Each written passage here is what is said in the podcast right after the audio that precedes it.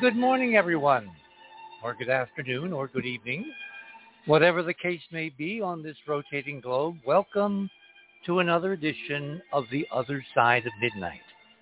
That magical time between dusk and dawn when we tackle all kinds of things that used to not be part of the mainstream. And in case you haven't noticed lately, what we cover on this show and on the other side of the news, which is on Friday nights, you want to check your local listings for when. Um, we are now seeing 24-7. We are in, well, we are no longer in Kansas, Darcy. I think we can say that. A lot of things are uh, happening now that have never happened before. In fact, it's become kind of a mantra of mainstream uh, anchors and producers and correspondents that they keep looking into the camera and saying, well, this is unprecedented. This never happened before. And uh, that's actually part of the model. We're going to be talking at very significant lengths about all this tomorrow night and drilling down in depth because one might ask the question, where did the timeline go wrong? And I have my ideas and my data and our guest tomorrow night, which is uh, Danny Sheehan and uh, Barbara Honegger and Georgia Lambert. They have theirs. So it's going to be a very interesting conversation as we discuss out-of-the-box ideas for where we went wrong. And as I said, I have my very specific ideas backed up by some very unusual data. So uh, that's going to be tomorrow night. Now tonight, we're going to be dealing with something rather extraordinary on the planet Mars. As you know, the Chinese landed there several months ago, and uh, what initially looked to be a kind of a boring, boring area covered by nothing but black basalt and bright um, kind of pinkish sand dunes turns out to be far more interesting. Oh my God, is it far more interesting? And the most interesting part of it, well, let me not get ahead of my story. Okay, so what we're going to do is we're going to start with some news items at the top here. So I, what I want you to do, if you're new to the show, you want to go to the other side of midnight.com. You want to click on tonight's banner, which says rather prominently, China lands right next to stunning Martian ruins, then runs like hell. Why?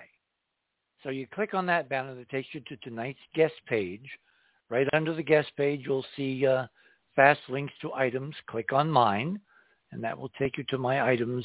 Obviously, we're leading the news tonight with La Palma, which is this volcano, which is located on uh, one of the Canary Islands just off the northwest coast of Africa. If you have a map or you have Google, whatever, you can find it easily. The reason that we're paying attention, very close attention to this little tiny group of islands is there is a there's a volcano on one of them, La Palma, which about uh, 1949, however many years ago that is, it's 2021, so that's many, many, many decades ago. There was a huge volcano uh, erupting on the island, and it literally fractured the island almost in two. Now, what do I mean by fracture? It created a fault, a fault line, which extends, according to the seismic readings, deep under the ocean. And so with uh, subsequent eruptions and or earthquakes associated with eruptions, the fear has been for many, many decades that half of this island, something like 500 billion tons of basalt and rock will slide at a rather steep angle into the Atlantic Ocean. And as anybody knows who knows uh, Archimedes, remember the bathtub rule? When you displace a large amount of water with a large amount of mass, what do you get? You get waves. In this case, the waves would produce, in the worst case scenario, a mega tsunami which would spread across the Atlantic, both north, south, and west at the uh, speed of a jet aircraft. So in something between six and nine hours, the wave would reach the east coast of the United States. In much less time, it would reach Africa. It would reach Spain. It would reach the uh, uh, east. Uh, I'm sorry, the west coast of Europe. You know, the lowland countries, France, uh, England, uh, Scotland, I, all those nations, the, the Scandinavian countries, any nation with a sea coast uh, in in uh, the northern hemisphere facing the Atlantic basin would experience a wave height when the tsunami came ashore of anywhere between 100 and 300 meters. That's almost a thousand feet. And it would be racing inland at well over six miles an hour. It would decimate something on the order of a hundred million people because of the waves spreading even into the Caribbean and around the southern tip of the, Florida into the Gulf Coast. It could it literally wipe out a hundred million people if you count North and South America, the Caribbean islands, uh, Africa, uh, Europe, uh, Canada, whatever, a hundred million people. So obviously, that's a bad hair day. You do not want that to happen. Now, within our technology, there's no way we can prevent it. Uh, tomorrow night, we may be discussing some technologies which could prevent this as part of our really outside the box assembling of dots. But for tonight, we'll assume there's no way that terrestrial science can prevent it. So the only defense is an early warning. Luckily, even for Europe, they would have hours after the island let go and slid into the Atlantic a warning, particularly if people have their smartphones tuned to geological apps which give you warnings with seismic alerts and earthquake uh, alerts, things like that. So it would not come unannounced. And the shorter warning time would be for Europe. The much longer warning time would be for the United States. But of course, you're not going to get 30 million people up and down the United States eastern coast to evacuate even in, you know, six to nine hours. No way. However, those that are paying attention, and we reach a very large audience worldwide, those that are paying attention, set your apps to, uh, if not the U.S. Geological Service, to the European equivalent. Um, uh, look at that link at the top, number one. That is an update link for the volcanic activity under La Palma. That has a live trigger somewhere on that website so you can get an alert on your phone. Um, you want to pay attention because even though this is a very, very low probability event, I want to stress that. This is a low probability event. The problem is you can have a low probability event with extraordinary negative consequences, which means the damage, if it occurs, will be catastrophic. So you want to pay close attention. That's part of a global changing geology. And in fact, I saw a graph this afternoon, and we're probably going to be discussing this uh, at the top of tomorrow night's show, uh, showing there has been a very definite increase in worldwide volcanic and earthquake activity over the last several decades. Now, what's interesting, and this is part of the U.S. Geological Survey uh, website, they say you shouldn't pay attention to the graph. You should read the text to properly interpret the graph. I find kind of curious. So we'll discuss this in more length tomorrow night. What I'm what I'm doing is I'm looking at this as a big picture, you know, wide angle lens. And the question, of course, arises, if we have an increase in volcanic and earthquake activity over the norm, you know, we've been measuring this stuff for a couple of hundred years, if now is more active activity than there used to be, there's two problems. Is it real new activity or is it what we call in the sciences a selection effect? In other words, we have a lot more people on the planet we have a lot better communications. People are interested in terms of social media, in terms of television, in terms of Facebook, in terms of all the modern means of talking to each other.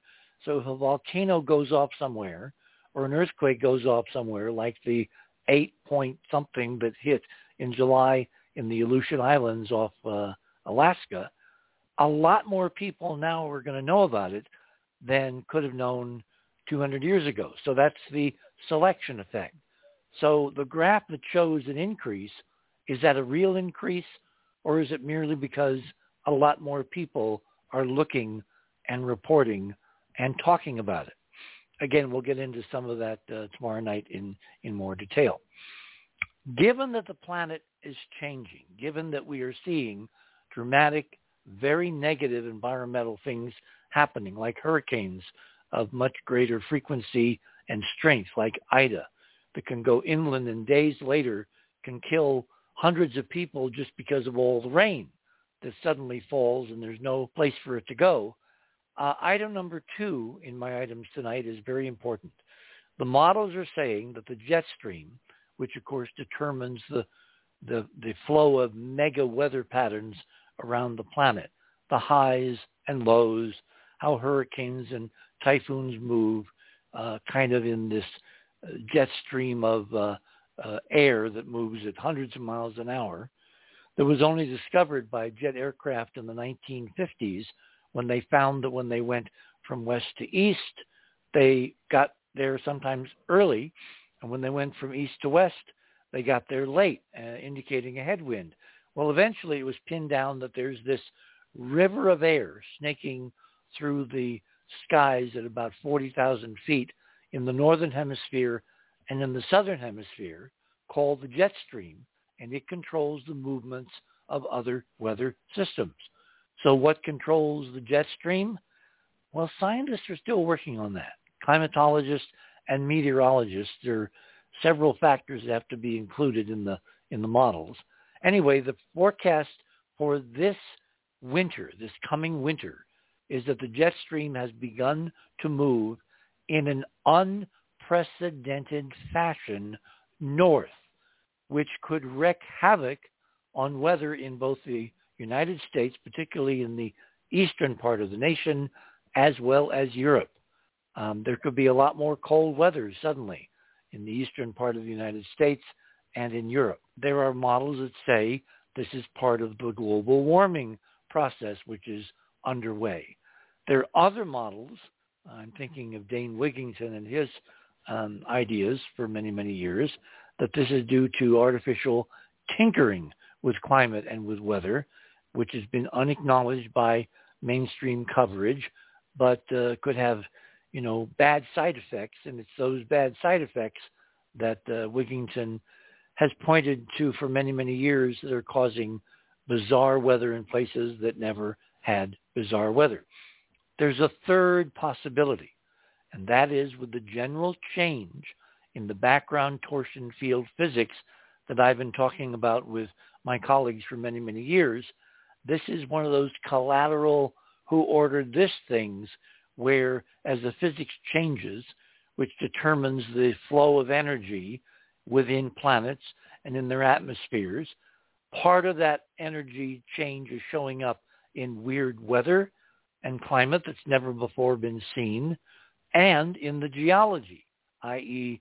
more volcanoes, more earthquakes, and in places where um, we have not seen them for many, many decades.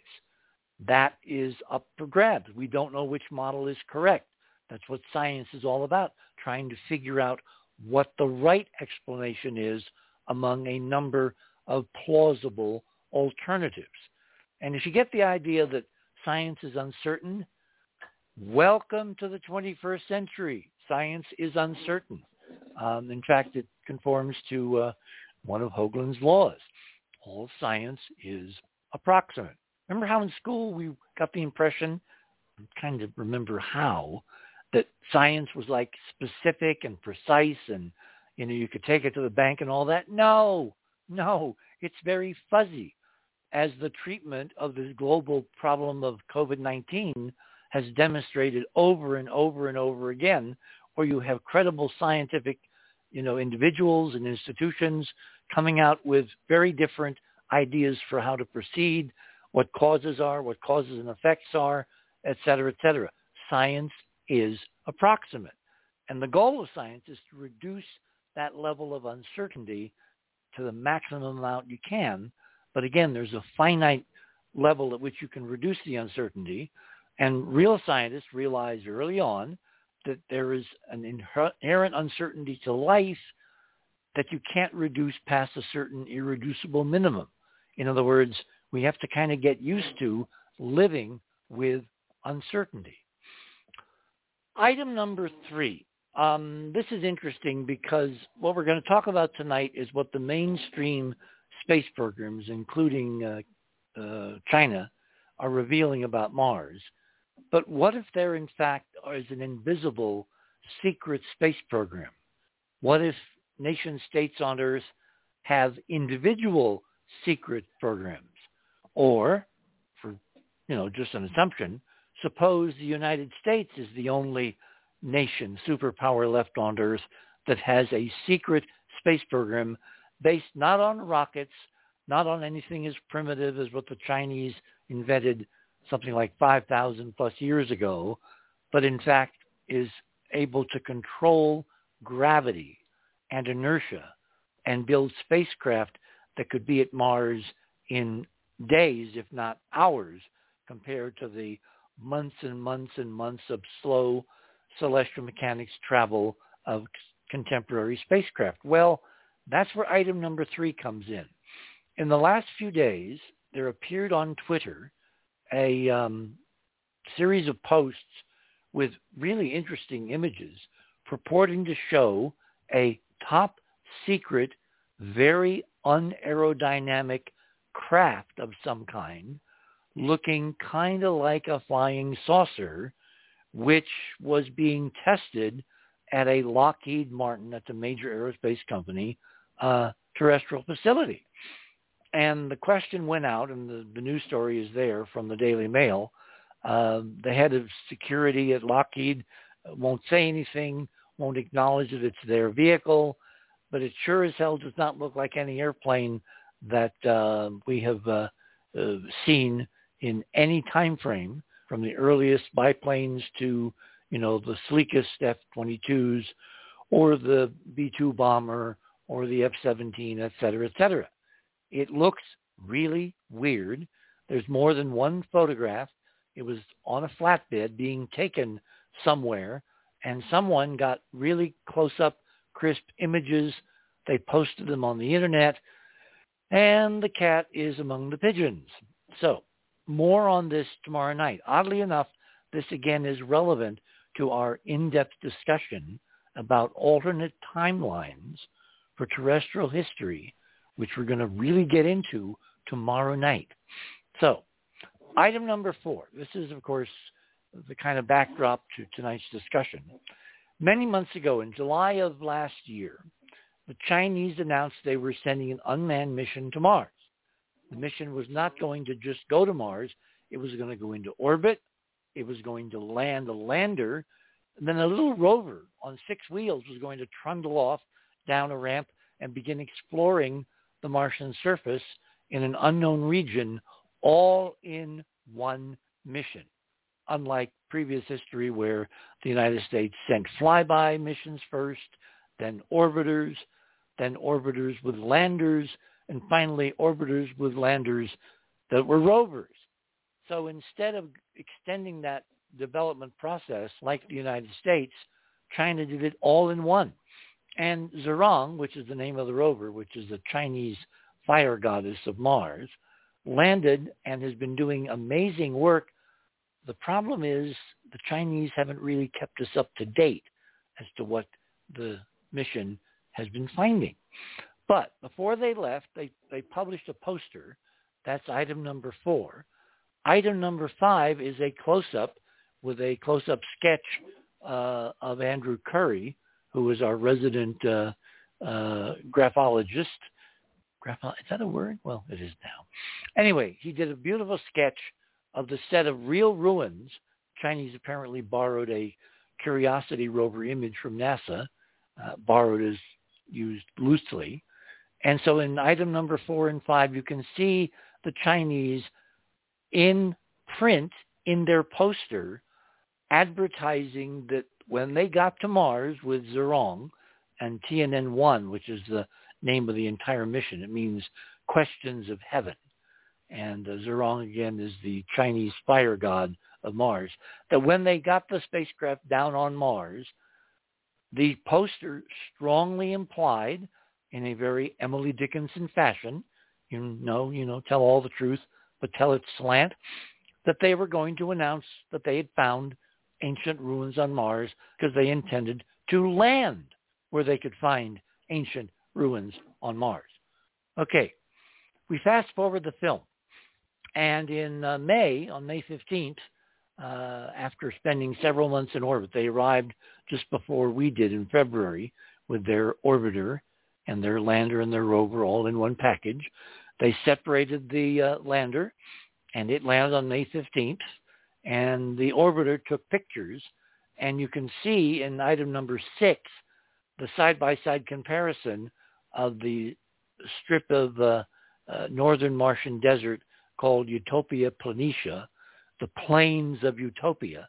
On the left is the pre-landing, and on the right is the same image after the Zhurong lander has landed. And if you look in the upper right-hand portion of the right-hand frame, you'll see a little kind of uh, dark splotch with two white things extending north and south, up and down.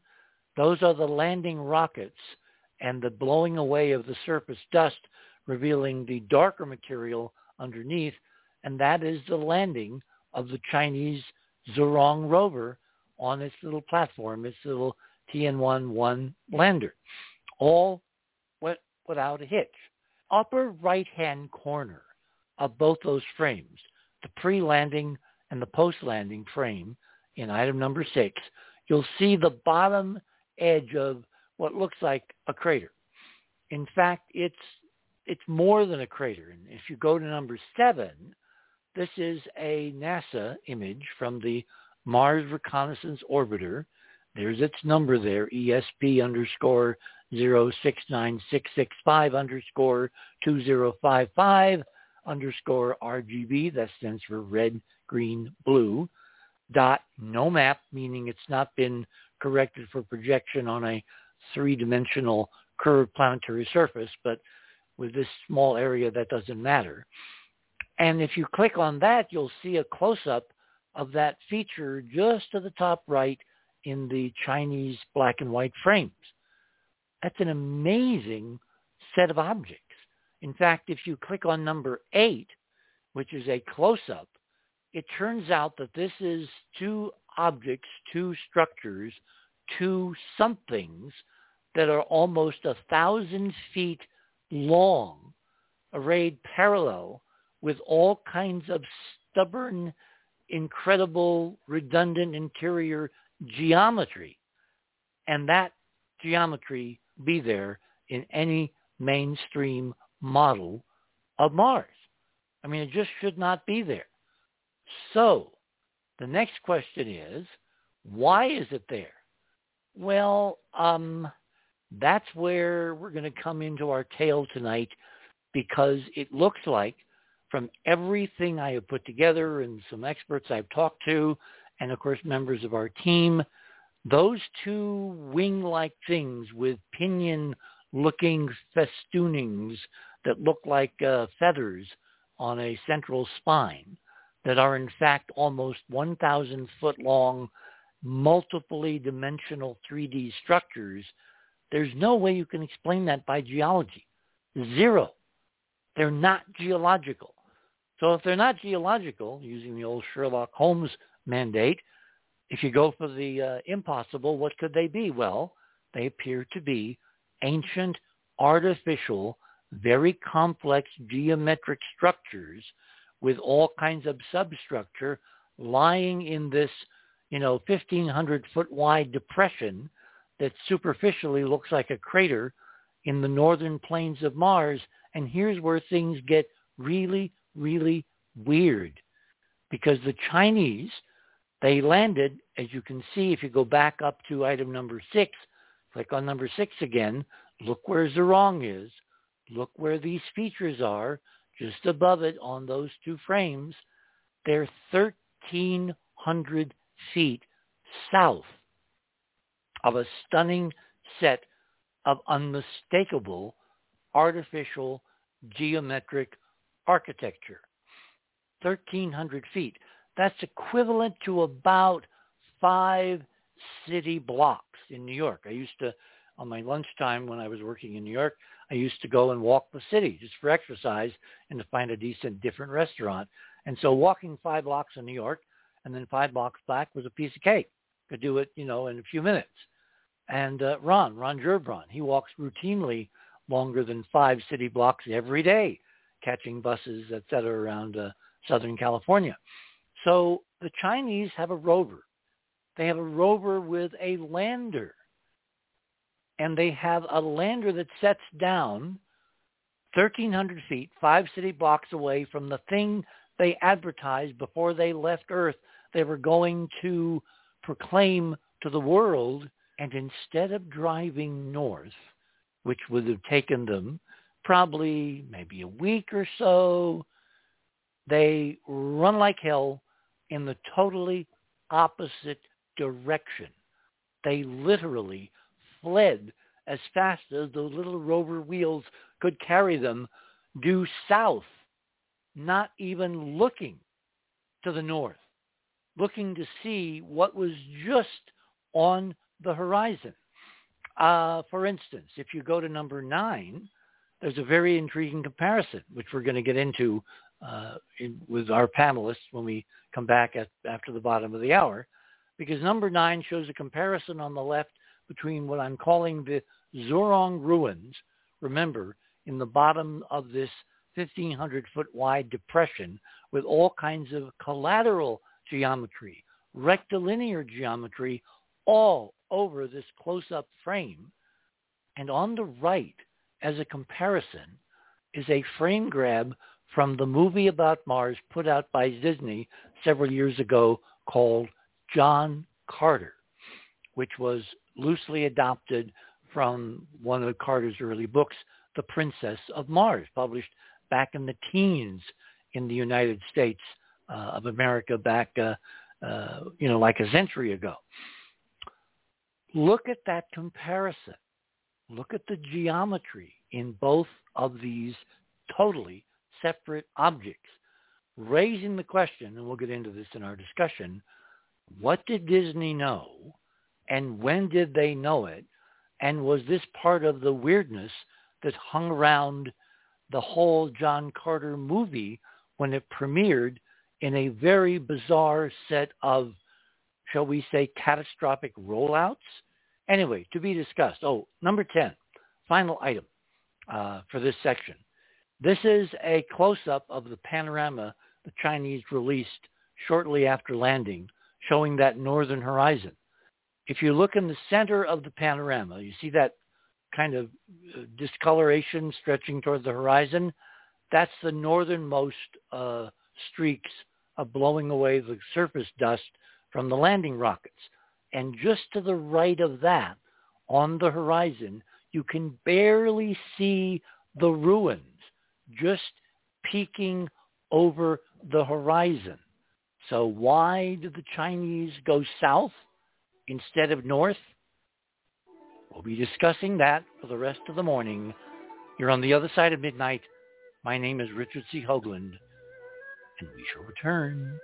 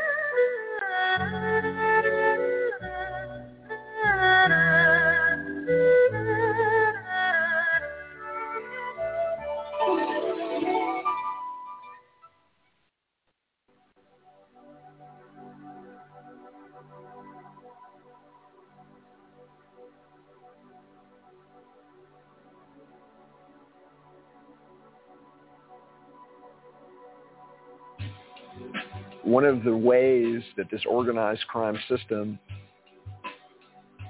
has been able to monopolize the media and has been able to uh, control the government and control perception a, on a wide scale.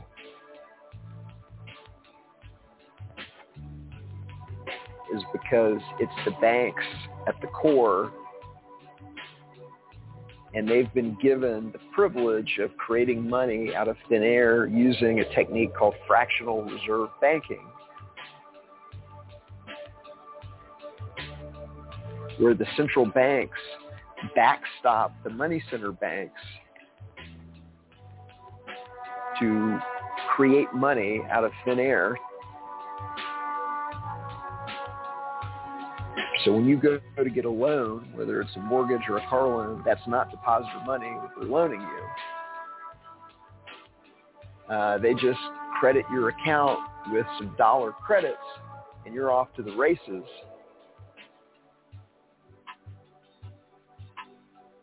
And then you spend the rest of your life paying interest on a mortgage that somebody created out of thin air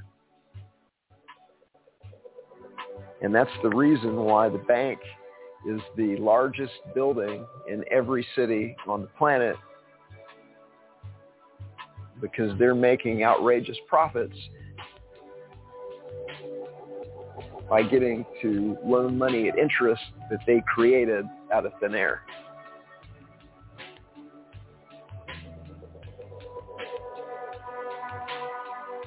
This is Etienne de la Boetie Squared, the author of Government, the Biggest Scam in History, Exposed. And some of my favorite conversations are the ones that I have on the other side of the news with Timothy, Annetta, and Cynthia. Thank you for doing what you do and providing the service that you provide.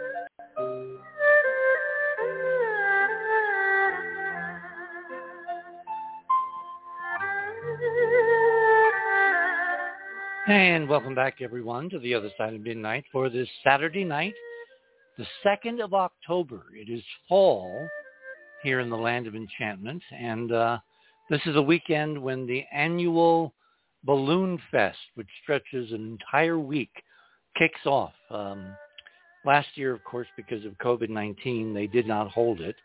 This year, uh, they're holding it again, and it's an extraordinary uh, uh, experience. If anybody, you know, is in Albuquerque listening, or if you uh, want to visit and you want to take part in the balloon festival, it's well worth it. Uh, when Robin and I first moved out here, we we would take Michael to uh, the crack of dawn, go and see these various amazing, you know, liftoffs because you lift off in the calm before like sunrise, and then they have what they call balloon glows because these are hot air balloons and they're uh, basically fueled by burners and the coverings for the balloon which hold the hot air and provide the lift. They're uh, semi-transparent, they're translucent, and so they have a whole bunch of tethered balloons one night where the uh, uh, proprietors of the various balloons, which come from all over the country to participate in races and contests and demonstrations, and all. It's, it's, it's an amazing event and it takes place in the clear, gorgeous skies of New Mexico. And the weather here for the last several days. Forecast for the next week is going to be stunning. So the balloon odysseys of the Albuquerque event are back on and they are memorable.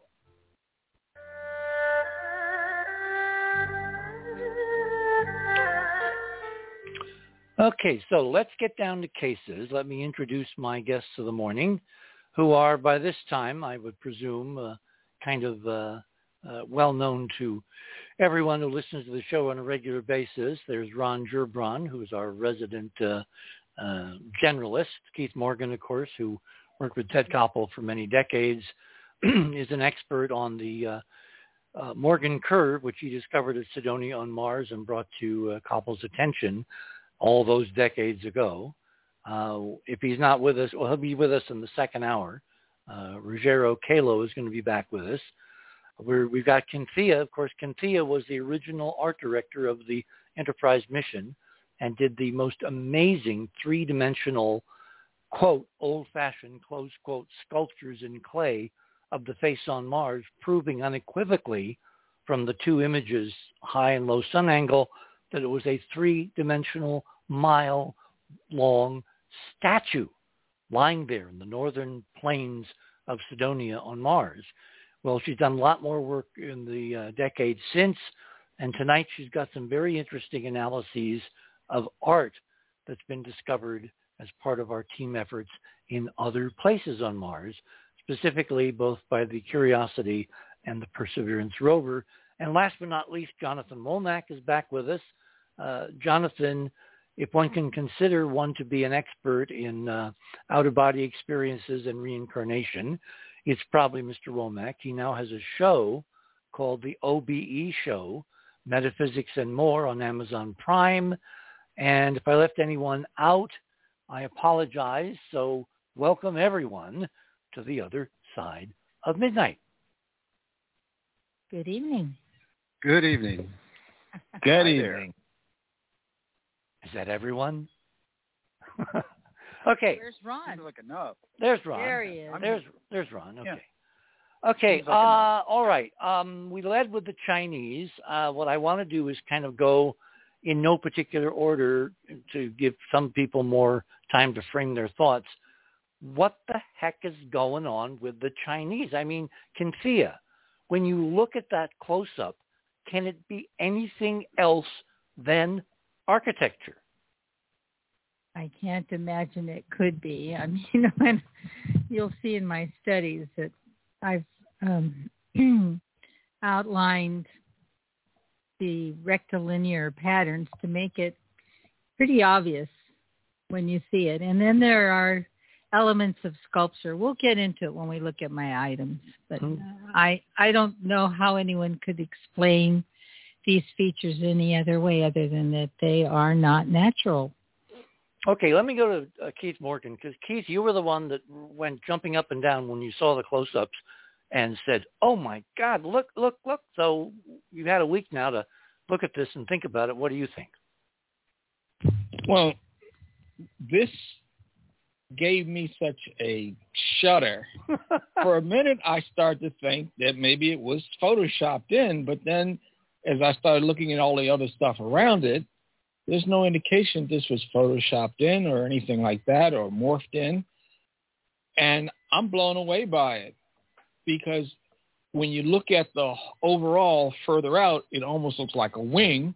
But when you get in close, it looks like the feather with the the center divide going up the center of the feather.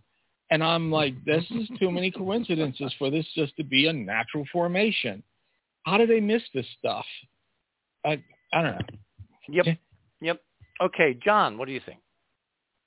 Well, I'd like to go back to last week, the last half hour of the show, real quick. You were talking about the 90-minute Mars quake, the AI type of architectural structures. What did you call it? Smart architecture? Mm-hmm.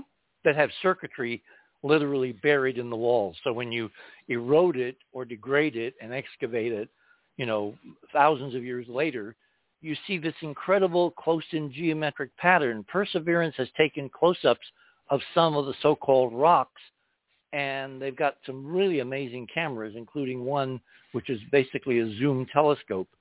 And when you look at the details, it's obvious we're looking at smart architecture. We're looking at, you know, something that holds up a roof when it was new, but it's got circuitry literally in the walls. So the, the domicile, the, you know, the office, whatever they were, you know, you can only imagine in your mind the amazing capabilities of such architecture, which could literally respond technologically to every wish of the occupants at any time of day or night, you know, from brightness to heat to maybe sounds to maybe colors to maybe who knows. In other words, they weren't just four walls and a roof. Whoever built this stuff, and now it's of course an incredible ancient ruin in fragments, were very, very, very, very, very advanced. Indeed, and if it is on a planetary scale, I think it's fair to say that Mars has a mind of its own. Well, that's not a bad way of putting it. Because, of course, Yeah. if you have individual structures, there's nothing that would prevent you. We have something primitive called the Internet today. You could link them all together. They could literally talk to each other. You could create waves of reaction. You could, you know, have the the buildings reacting to the day and night cycle automatically or in contrapuntal. You could have you could have music streaming from your environment that would match the mood of the environment out. In other words, there's no limit to what could be done even in our imagination. And of course, we're we're still very primitive. So imagine what it really could do when it was new.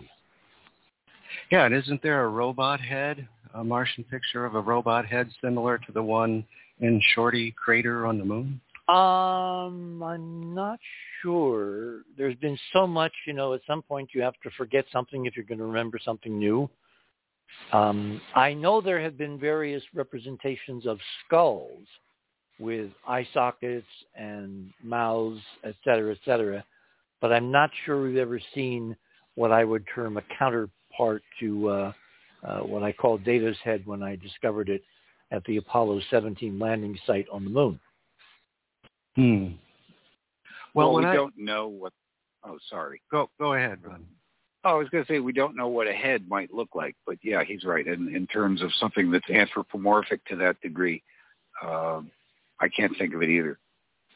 Think of what? I can think But of I am natural. I can think of natural skulls that uh, have appeared in various rover missions. Um, I think Opportunity took a took a photograph of one many many uh, decades ago, but I can't think of something that would look as artificial, as robot-like, as android-like as the uh, head there in Shorty Crater on the moon. Well, I wonder No, if however, oh, sorry, Bert, I, I'm going to go away after this. I just want to. I, I'm I'm working on, but right this very second, I'm working on an old Curiosity image. I, since we were talking Barsoom, I was uh, something I made a connection I hadn't thought of. This stu- the stuff like the thoats that they're riding around. I said, if I think in terms of that instead of uh, terrestrial animals, this one frame that was taken by Curiosity, it's uh, Sol 732. I won't rattle off the whole thing. It's Thank you. The, you know, the whole print. It um, looks like a uh, well, it looks like a horse's head or the skull thereof. And I mean, I've seen plenty of you know heads of horses and similar bovines and equines and stuff. It's got great big teeth like a horse. And I thought, if somebody's doing a sculpture, why would they put so much detail into the teeth? You know, so that's the. Other than that, I would assume that it's like the. Well, you know, obviously the Martians have the expression "never lift a gift horse in the mouth." right, or a gift, a gift throat in the throat. is probably how they put it. John, you were going to say. Okay. Yeah, go back.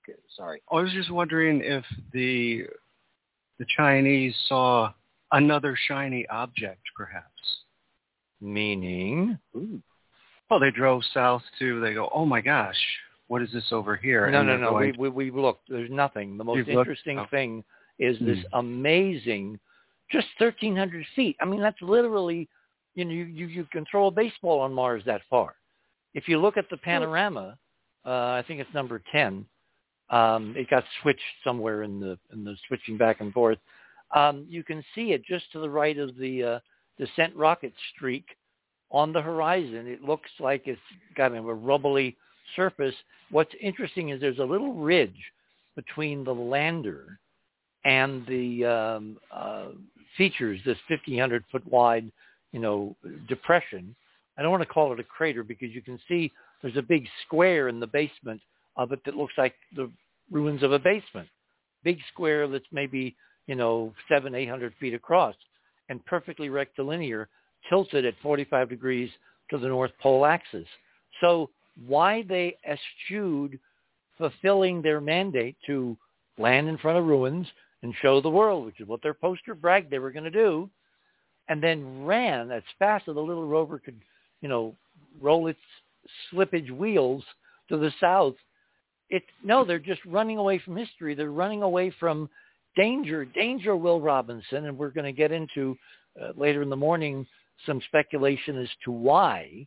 So I want to go back to Ron now because the one thing you didn't mm. answer is what's your reaction to the Chinese ruins, and more interesting, the Chinese reaction.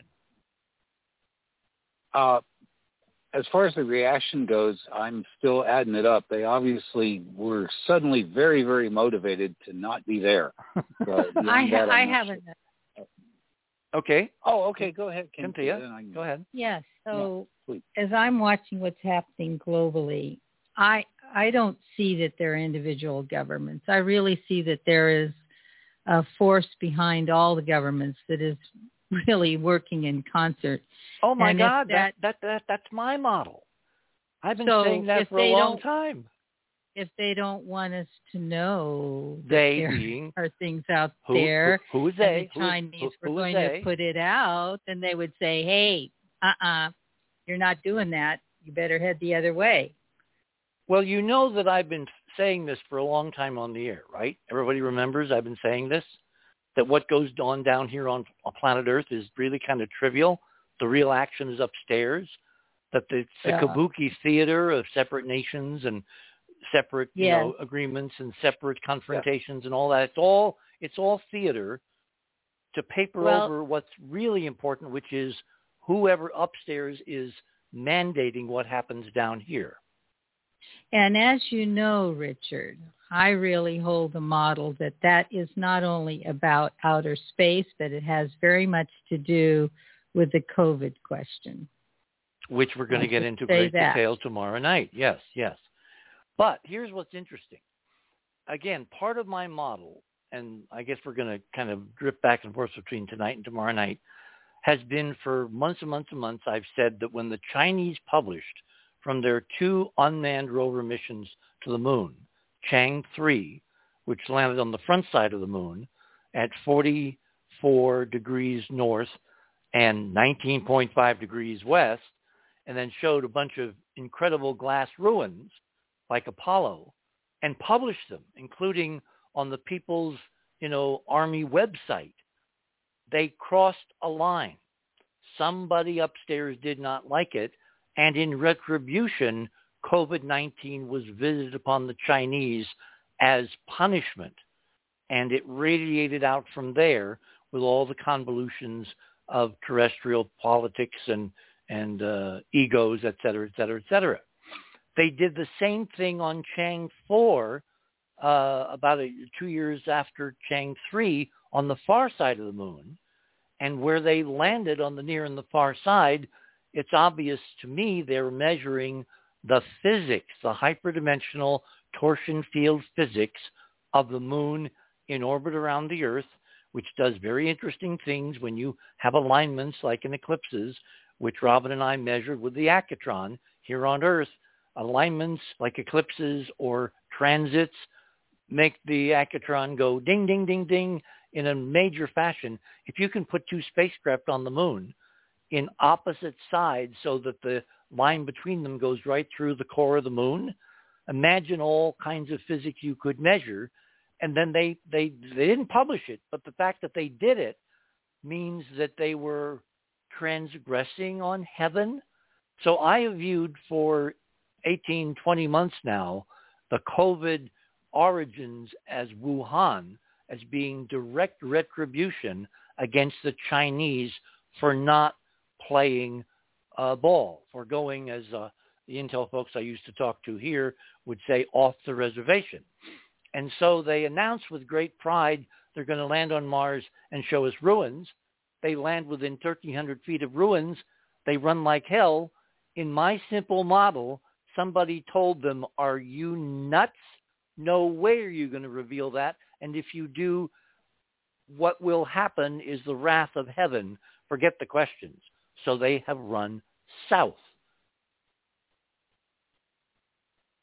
And don't everybody speak at once. Or you shock us. Well, I, I, you know, that's that's all fine and good. I I can hear that, and we're leaving out the important element of Fauci's connection to Wuhan. It, all these So, players I- that's are just all, all these players are merely bit players. They're under contract to something going on upstairs. Now, as I'm going to talk about with our guest tomorrow night, I think it's the breakaways. Who were the breakaways? Oh, they're the Nazis who left Mm. Earth and migrated into the solar system and who were their extraterrestrial mentors. Did the uh, mentors, and we'll use that in loose terms, did they shift allegiance from the Germans when they lost the war to at some point the Chinese? Were the Chinese functioning the PRC as their new terrestrial henchmen? And when they thought they were the king of the walk, when they got out of line, when they thought they controlled their own destinies, something slapped them down very hard, i.e. COVID-19. Again, these are all questions. There are very, very few answers. And more critically, there are few ways to find bona fide testable answers because we're immersed in what I call the fog of war. hmm May I? Sure. I think there's there's also another model, and that is if you look throughout history, you see the prominence of serpents throughout all the art throughout history. You see serpents, and many are considering a reptilian race, an extraterrestrial, not terrestrial, an alien reptilian race that has been interfering with our planet. And while the breakaways, the Nazis may be part of it, I I personally don't think they have this they had enough time. I think they might be working in concert with reptilians and I'm not saying, "Oh my gosh, we're overrun by reptilians," but when you look throughout our history, there's a lot of things that are just like disturbing, like reptiles eating babies. That's very disturbing. And you see it throughout the art. Ron, Yeah. What would you say about about reptile reptiles in art history? Well, you know, in the uh, even in the Bible, the account in the Garden of Eden, uh, the um, devil show or well, Satan, whatever you want, Lucifer, whoever shows up uh, in a reptilian form. They mentioned this, but he was also very, very handsome, right? Mhm. Right. and uh, in the as the account went, you know, and so it's um uh yeah, that implies to me a reptilian race interacting with us. I think there's been several of them. You know, that's Another like, Quetzalcoatl. yeah, The- and another oh, data whoa, whoa, whoa, whoa, wait, wait, wait. John was- just John, John, you just said something amazing. Yeah, what is what is Quetzalcoatl. what is Quetzalcoatl?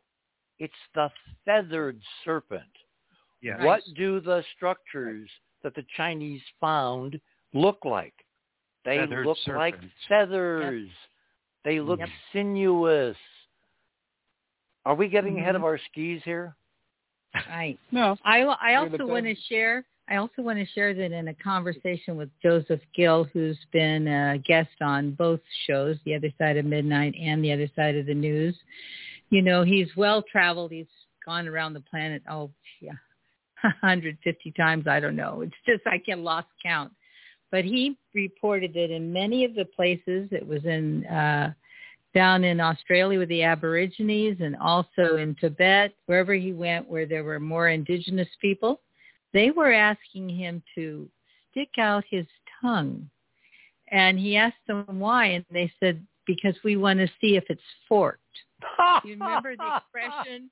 He speaks with a fork. the native tongue? the Native American expression. It's almost a cliche. Right. It is right. a cliche. But, this is, but the thing You know is, what? is that Joseph reported this happening in other parts of the world. They were demanding Oh, he no, stick that's out his it. tongue that is before that, they would interact with him. that is very interesting data. Yeah. Wow. Yes. Has he had cataract surgery or something? that makes his eyes look a little different? no, Joseph. well, no. no, I, Oh, you mean you you No, mean like hang on, you mean like the bad guy in one of my favorite movies, Schwarzenegger movies? Yes, folks, I watch action flick sometimes. uh, Called The Last Action Hero. Remember the Yes. eye structure of the bad guy Oh yeah. in Last Action Hero? Vertical, serpent-like slits. well, you see that Well, also in Men in Black. Yep. yeah, David Bowie had one too. You mean He natural, had one. or or was it a Yeah. um, was it was it a The uh, official story from his publicist, et cetera, et cetera, uh, was always that it was the result of an injury. I met him. It doesn't make me an authority on it. It's just he had a great memory. He remembered after he remembered me after that for years. You know, so I thought, okay, no wonder this guy's successful. Anyway, no, no, no. I got to see him close up. I mean, I helped drag him to a bathroom. That gives you a pretty good look at someone. And uh, he uh, obviously a memorable uh, experience?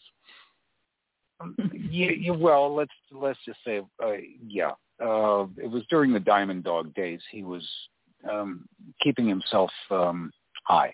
Uh, the uh, no, but the one eye had a vertical pupil, and it it functioned just fine. And I knew someone personally. and and wait, it, different it was it, it was not a contact lens, right? No, no, and this has always been in my fascination basket because it is not part of the human genome. It is something that is perfectly possible. You know, like you could take a take a tractor apart and make a washing machine out Well, of it. wait, you know, wait, wait, wait, wait. And actually, guys, we're at the top of the hour. You know, we could go on. We Yeah. will go on. We've got two more hours of this, boys and girls. So I'll tell you what. Everybody, kind of hold your place where you are. Um, I'll do this. You're on the other side of midnight. We're talking about the Chinese bragging that they're going to send their unmanned rover to Mars to expose, obviously, against the uh, decadent capitalists, which have been keeping it secret for all these years, ancient ruins of an ancient culture on Mars, which, of course, as you're going to also hear in the rest of our morning, there are incredible connections now that we've discovered in the art of Mars and in the art of Earth. So, yeah, there are Martian terrestrial connections. Did the Chinese focus on a region on Mars where they could find something that would maybe resemble the great, great, great, great ancestors of pagoda-like architecture? And then something happens. They get there. They land successfully. They go through the seven minutes of terror. And what do they do? They run like hell. You're on the other side of midnight. My name is Richard C. Hoagland. We shall return.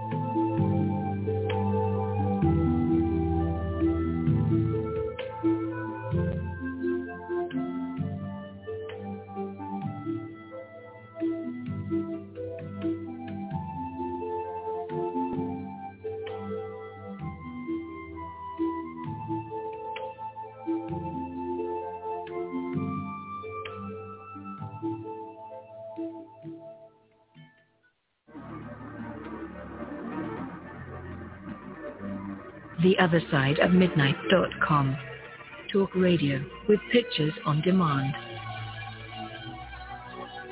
Liberate your hyperdimensional time scale and non-linearly access over 400 hours of conversation at the cutting edge of science and thought. Join Club 19.5 to get access to exclusive content that fits your interests and time schedule filter episodes by guest or subject. Membership costs $9.95 a month, 33 cents a day. Talk radio with pictures on demand. The other side of midnight.com.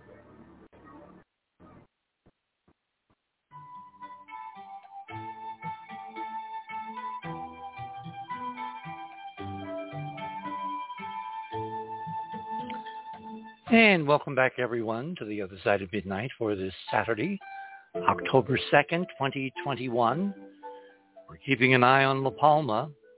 Oh, by the way, did you know that Kilauea in Hawaii also has erupted again after like a year or so of being dormant? It's doing something interesting. Is there a global field?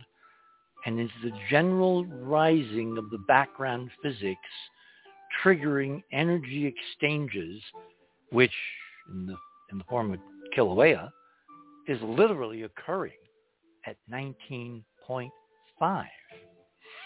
Against that backdrop, we're talking tonight about the Chinese going to Mars, landing within walking distance of a stunning set of ruins, and then splitting, which is a uh, Chinese technical term. Okay, so everybody's back. Uh, where were we? Uh, Quetzalcoatl. ISIS, but that was an Yes. intrusion. Oh, yes, yes. Uh, yes, yes. Quetzalcoatl, the feathered serpent. See, I am I, I'm really against the knee-jerk reaction.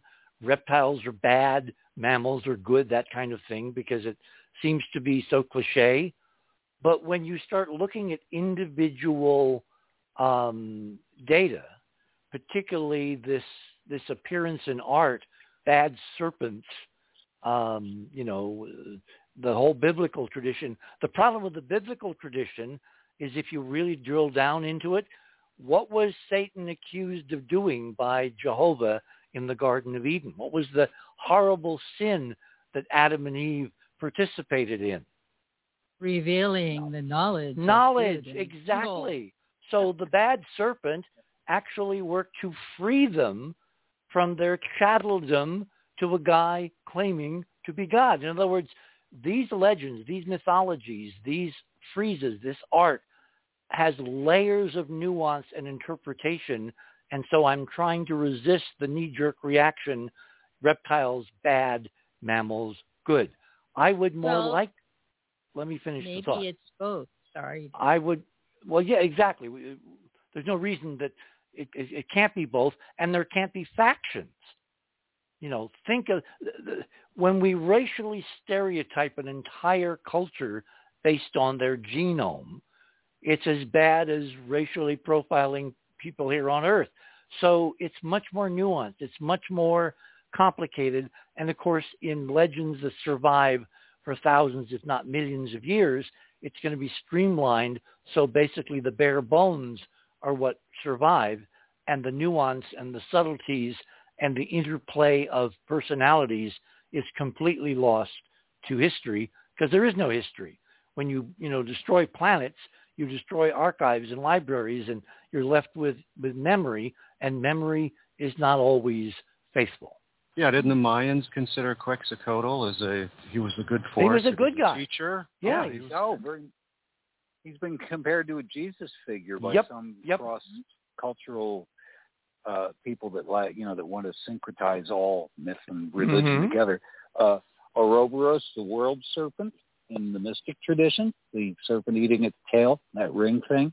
Uh, that's not a bad serpent. Um, the uh, what's the name under Nordic myth? Um, the mid no Midgard mm. is Earth. Uh, the um, yeah, but you know they have a uh, they have a world serpent that is also you know a good thing. So yeah, it can go either way. And in the Chinese, remember, the close kin of, of serpents are dragons. Dragons in Chinese culture are very, very good. So the idea of stereotyping reptiles are bad, mammals are good, I really resist that. Now, again, you have factions. Look at our own terrestrial example of Cold War with with uh, you know masters of the universe and uh, subservient classes and subnations and pawns breakaways, and geopolitics, the whole idea of the yeah, exactly. So I think when we find the libraries, the real history is going to be incredibly complicated, and uh, it's not going to be linear at all. I mean, what in terrestrial history is linear? Nothing. Nothing. Well, it's always rewritten too. The, the well, victor rewrites it. Exactly. So. That's another cliche, but uh, it does have a large uh, truth. Let's let's go back to the Chinese. Given their proclivities on Earth and the fact that they appear to be trying to expand from a continental nation, you know, look at the South China Sea, uh, look at their reaction, you know, uh, against other nations doing things in their vicinity. Um, look at what they've done in terms of the lunar missions in basically bragging although not verbally, not in print, but certainly there in the imagery, that they found something stunning. Um, their behavior in terms of Mars is so opposed to their previous space behavior, i.e. the two unmanned lunar missions, that something must have happened. Something intervened. And what was it? Well, it's the COVID-19 thing and Wuhan. So if they're minding orders from upstairs – what is whatever's going on upstairs going to be doing in terms of future terrestrial history that they cannot fulfill a plan they advertised over a year ago? Um, um is a reaction, yes. yes, I have a I have an Easter egg for you, Richard, because I don't think you had time to see this. No, I've had no time to see anything. Sorry. Yeah, if anyone wants to look at number 31 under my images, it doesn't relate to the rest of them, except at this moment in this conversation. The very last one. I know that sounds like a lot, but we doubled up so that people that said, what the hell are they talking about that didn't hear last week's show could see the stuff that's started some of this. Oh. Uh, guess what that is? Everybody, remember, if you're old enough, you used to get on a plane as a kid, and the uh, flight attendant would come around and give you a little pair of flight wings. I never got one. Oh. Oh. So. Oh well. Uh, the uh, kind of thing you would save if you could, if you, but in any case, uh, the uh, certainly the um, passengers on the SpaceX flight went up high enough to be entitled to full-on astronaut wings. So uh, Elon Musk had some fabricated uh, for them, and that's what number 31 is. Which reminds me, what did Elon? See, dragon. What did Elon call his spacecraft? His crewed spacecraft? Yeah, the Crew Dragon. That's Dragon. Exactly why they're yes. Yeah. Yeah. Now, yeah. yeah. And now, a, are they negative are awesome. or are they positive? My feeling is based on his whole, you know, gestalt of what he's trying to do that the Dragon in, in the Elon Musk pantheon of spacecraft is is a good thing. It's a good guy. So where did this dragon uh, wing thing come from? Do you remember which airline? And is this yours?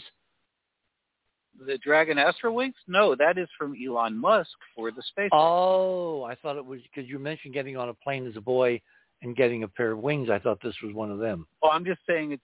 I was just saying that's an equivalent of that. I mean, as far as that certification process goes, you get a certificate, you know, but um he thought, okay, commercial flight, they get they, they get wings and um they I mean, look at those. They're just gorgeous. Of course they are. Mm-hmm. Um man has style. And um yep, the Chinese are probably going, why didn't we think of that?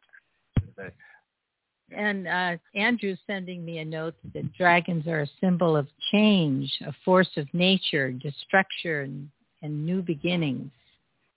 Does Andrew want And- to join the conversation? Well, he's working on something. Oh, but that's he sent me a drawing Come which on. I'm adding. I'm adding to the last item of yours. Uh, to my items, okay. Uh, John, what, where are you on all this? Are serpents bad guys, good guys, in between guys, or like any other population, do you have good guys and bad guys in the same groups? Yes, you have Quetzalcoatl and you have the Gorn. Oh yes, the Gorn. Who remembers where the Gorn came from? Planet had the same name, didn't it? I was thinking more of the cultural reference. Star Where- Trek. Yes. Yeah, Star Trek. It's a big fight between um, uh, Captain Kirk and the guy in the rubber suit. Yeah. Which appealed to every negative stereotype of serpents you can imagine for Roddenberry's TV show to portray good versus evil, et cetera, et cetera. And I mean, it, it, it was kind of a morality play, but the bad guys there were evil reptiles, the Gorn. Exactly. Mm. Yeah, yeah. Well, they were killing and eating people. I mean, this is you know, right, um,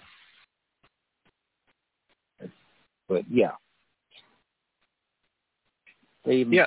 The, uh, the good they, lizards and the bad stuff. lizards could be fighting each other as well. Well, you know, guys, that this is immortalized in Earth's skies in the celestial sphere because there is a major constellation winding its way around the current orientation of Earth in space toward the North Star Polaris and winding around the pole uh, and never setting for anywhere in the northern hemisphere. We have this huge, long serpentine constellation called Draco or the Dragon. And some of the stars in Draco have been tabulated as alignment stars for the Great Pyramid at Giza in Egypt, some, what, 2,500 years ago, give or take. So the idea of serpents in terrestrial mythology and even architecture is very deeply rooted. Again, the question is good guys or bad guys or both? Both. yeah, John, I definitely vote for both. Okay. Um, yeah. What I want to do now, that we're not going to uh, have Ruggiero join us until the the. Uh, uh, Richard. Yeah. Sorry, hold on one second. Before you move on, yeah, I I got Andrew's item up. It's the number twelve. Okay, let me and refresh. it's his vision of what might uh, Martian might look like. Okay, so let me. Oh, that's cool. Okay, so let me find where it's. It's at the last item of my items, right? Right. Okay. Number twelve. Scrolling mm-hmm. down. Oh. You, oh my! If you click on it, he's got these crystals spinning around this Martian somehow. Oh, how interesting. Of course, my obvious hmm. question is, how did he pick this guy, this form, this, you know, morphology, et cetera, et cetera? But of course, we can't ask him because he's working. well, I just put down his note there, you know, and I'm thinking about the field of energies that the Chinese are always talking about, these fields of energy. So he's depicting here the force of chi. Oh, so that oh okay, so that's oh yeah. Well, I've actually seen video of, of masters who were literally able to repel opponents who were coming at them, you know, at 80 miles an hour, and it looks mm-hmm. like they literally bounced off a force field like a foot or two away.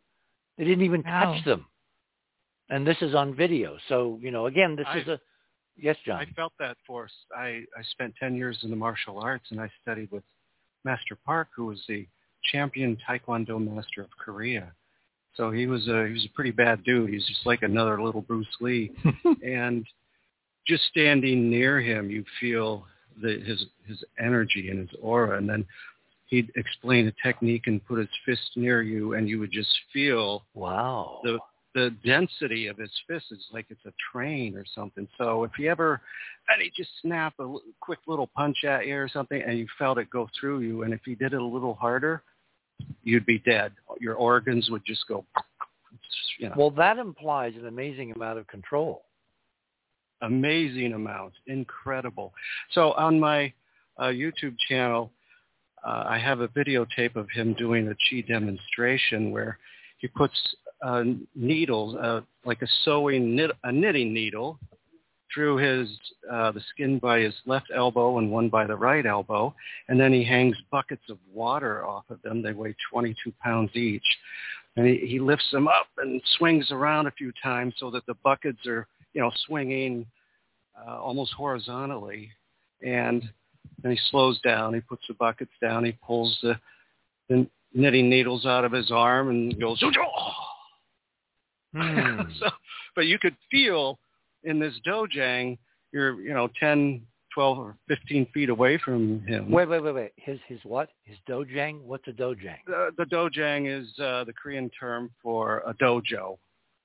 Okay. Is, uh, the- yeah, dojang is the workout place, but you could feel the pressure pushing you back. Wow. So he's literally able to tap into the field, He taps into the field big time. and and and they all do. All these these uh, you know Asian master. Uh, you wouldn't call it um, sport. You what is the appropriate term? An art. An art. Okay. We now have Ruggiero with us to make a very interesting segue. Ruggiero, have you been hearing our conversation? Unmuting helps. Not sure if he's got his uh, mic set up yet. Oh, I got a note that said he's ready, ready and waiting. So, okay, he says his microphone is not working. Okay, we will move on, and when you're ready, just break in. Okay. Um, Hey, Rich. Rich yes. There was um, in the Lost Book of Enki. Enki said that every time their planet returned, there would be a lot of volcanic and um, seismic activity on this planet, and Mars had that volcanic activity take place, even though they're claiming it's just clouds.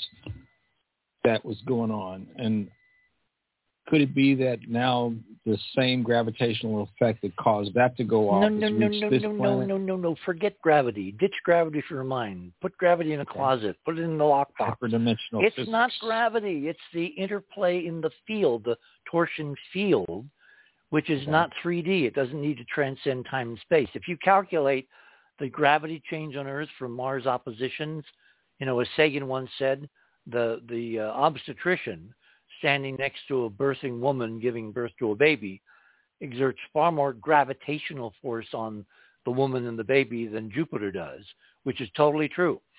But this is not a 3D force. It's a hyperdimensional, fourth dimension and above, manifesting in through the ether, uh, which is the other name for the torsion field. And so it's not distance, it's angles. It's all about angular relationships and spin. It's a whole new physics, which of course is not being taught because it's the real secrets of the universe and how the universe really works. So of course it's been suppressed. The physics we have is, you know, they teach in college and they teach in high school and all that. It's crap. It's a pale vestige of the real stuff by design. Going back to Cynthia's ideas that what goes on down here is very narrowly controlled. And obviously the Chinese got out of line and they got slapped down. And so they're not going to repeat that mistake again. And they ran like hell when they landed next to ruins. So is uh, Ruggiero, are, are you are you ready yet? I'm hearing noise. I'm hearing the ether, Nah, I don't think he's ready the yet. winds of change. Is he using a headset or the pho- or just the speakerphone? Well, we'll let him sort it out, and when when he's ready, he will he will join in. Um, I'll tell you what, we have so much to do tonight in the way of art. Let me start with Cynthia because Cynthia, um, it's not demand; it's kind of like a huge productivity, which have been waiting for the appropriate frame. Tonight's the appropriate frame. Cynthia, where are you taking us, and what are we going to look at? Oh, jeez. well, I am. You know, I was bouncing off of the show last week because where, what corner, what, what are you talking about? And I thought, oh, let me just revisit Ron's images. So, as you look in my items, you'll see that I label it study off of Ron number one, And Ron number the, three. the, the way to get there is you go to the banner on the guest page, at the very top of the page, click on Fast Links to Items, click on Cynthia.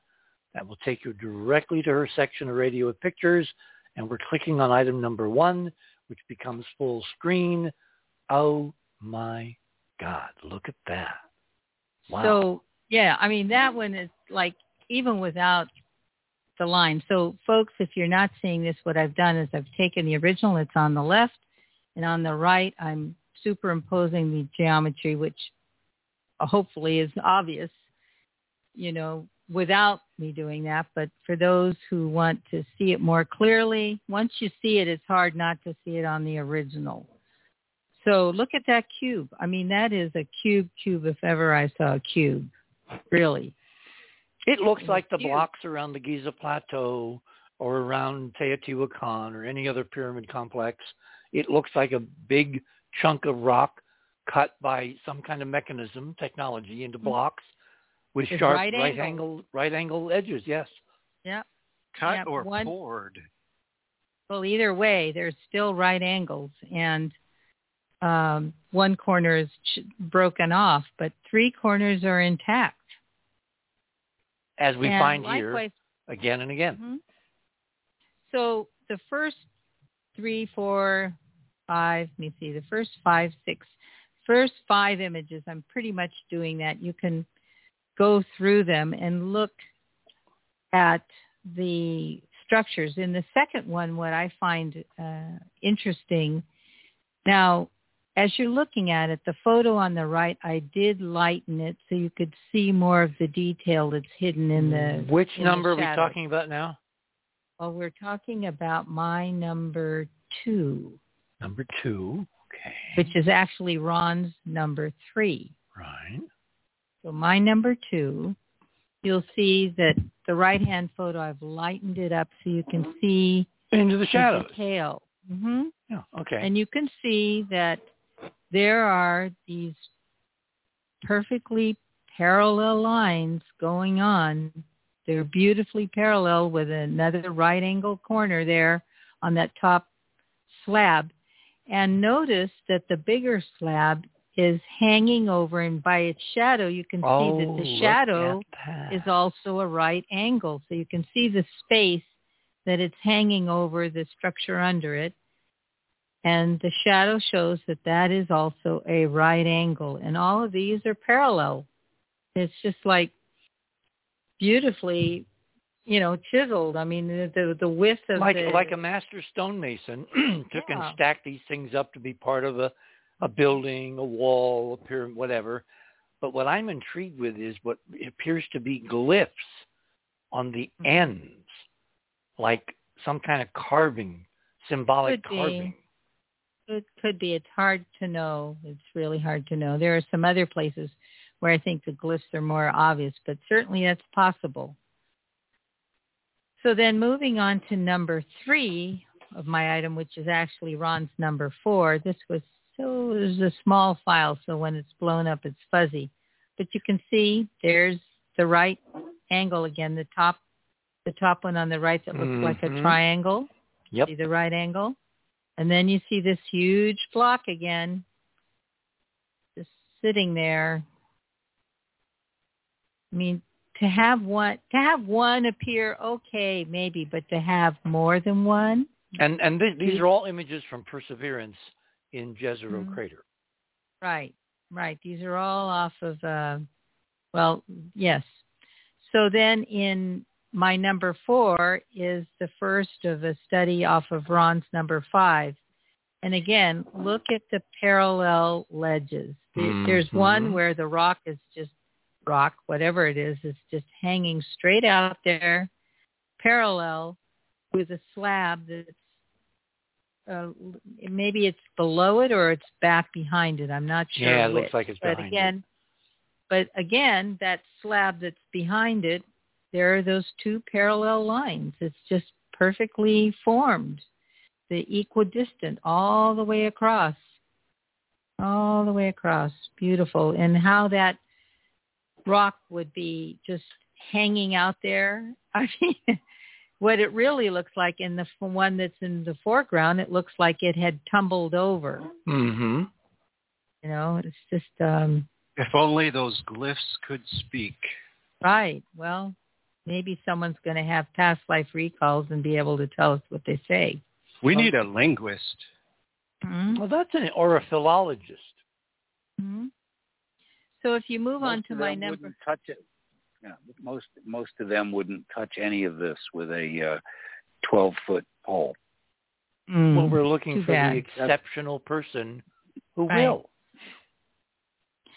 Yes. So if you look at my number five, again, here's this theme of Oh. overhanging Oh, look stones. at that. So on the left, you can see the one that's got the parallel base and look at the shadow underneath it. You can see how it's just hanging out there. Very strange. And up on the right, again, you see the same thing, parallel, and it's hanging over and resting. I mean, just precariously. How does a, a rock form that way naturally? I mean, it doesn't. Doesn't. There's no Mm, no. no way you can No. invent a rock to do that. Well, it, it, it obviously is. It got an end. It's got a Because, you know, sharp. if it was just a rock, it would be solid from the top and go on up. It wouldn't have this. Well, you you can have strata laid down, but but that geological model of sedimentation in a in a in a quiet water that wouldn't give you these these suspended slabs that end in space because why do they end? Uh, If they were, if they were broken, the force to break them would break them so they wouldn't be suspended. And why are they parallel with each other? Do you notice? Exactly. Both both Yeah. rocks are parallel with each other. What about the guy in think the, the one- foreground? Well, that's in the next study. Oh, okay. Sorry to Okay, so anticipate. Move on to number six, which is Ron's 5C. I've enlarged this segment. And again, on the right, I lightened the photo so you could see more detailed. It's in the dark area. And look on the side of it. On the left, there is a perfect slab. Beautiful, you know, Rectilinear. rect- rectilinear with a corner edge. It's got like a little end block. I mean, it's perfectly formed. they look like stones shaped by a master mason, not Mhm. random geology. Mhm. Good morning, everyone. Can you hear me? Good Mr. morning. Saunders, Oh, welcome. uh, No, for the- That's not Saunders. We- We all sound the same over here. No, you don't. No, you don't. Uh, we just got the Brits confused. yep. Okay. Hi, Ruggiero. Good morning. So, were you Hello, able to hear early the early part of the show? No, I missed the first hour. Um, ah. so Okay. Well, uh, let let's let Cynthia finish her presentation. Then I want to ask you a couple of questions. So, you know, kind of hang back for a minute here. Continue, please. Continue. Okay, so so continuing on that one, as you notice on the on the right side of that block, you can see it's overhanging again because see the shadow underneath. Yep. So there's a space there. It's overhanging. which indicates it's moved through three-dimensional space. It's tilted over. It's fallen over. In other words, it, it, it, didn't sit there and then the ground erode out from under it. Right. And then in my number seven, By the way, Remember- you seem to have missed the one right below it. uh, you haven't reloaded your page. I took that out because I found a, a an area which I didn't agree that it was correct. So I deleted it. re- I'm, thinking in that image. Hang on, let me go look at the number. It's number six. All right. You've got your red lines. You've got that upper very thin slab, which Mhm. is um, like much longer than it is wide. Appears to be like a cube, very long cube, if you can have a long cube. Below that, you've got another one, which appears to have a protrusion. In fact, several that are carefully, like right in the middle of that block. It's like Mhm. it's, it's like a, there there's a it's there there's there's a technical term for that. Um, I think it's called a boss, B O S S, pronounced not boss but boss. Mm. In other words, I it's, don't know. It, it, it, it's more carved. It's carved stone with uh, handles. Think of it as a handle. And you can see it better on the left than the right, the left image, which is a little bright. You see the shadow, again, parallel to your block above it? Let, let me let you continue. Okay, so um, let's go to number my item number seven, which is keyed off of Ron's item number nine. Remember last week I kept saying it's curved like a hand. yeah, like a cup you- hand. It, it I'm not like it. saying it's a hand. It was just to get you to find which item I'm talking about. But if you look at it, look at the color of what's around it and then look at the color of this stone or whatever it is. And then notice the slab that's in the foreground. Notice I have a helper cat. the foundations are always that bright kind of white, you know, they Right, reflect so- light. Yeah. So what I'm saying is, if you notice the even thickness, that it's it's not a thick rock. It's coming up, and you can see there's like a hole where you can see through to the other side, as though Mhm. as though it's been sculpted. And um, talk for a moment while I put this cat. It looks it looks very symmetrical. See, I would have said it's a tiny, tiny version of the natural bridge in Utah, where you've got a mass of something and then there's a hole through it. And in this case, it's obviously sculpted, and it's sitting on a broad base. Um, but it's got it's got you can see through it. You can see to the bright uh, material behind it, uh, which is also off to the left. You can see a little bit poking out from the left of this object.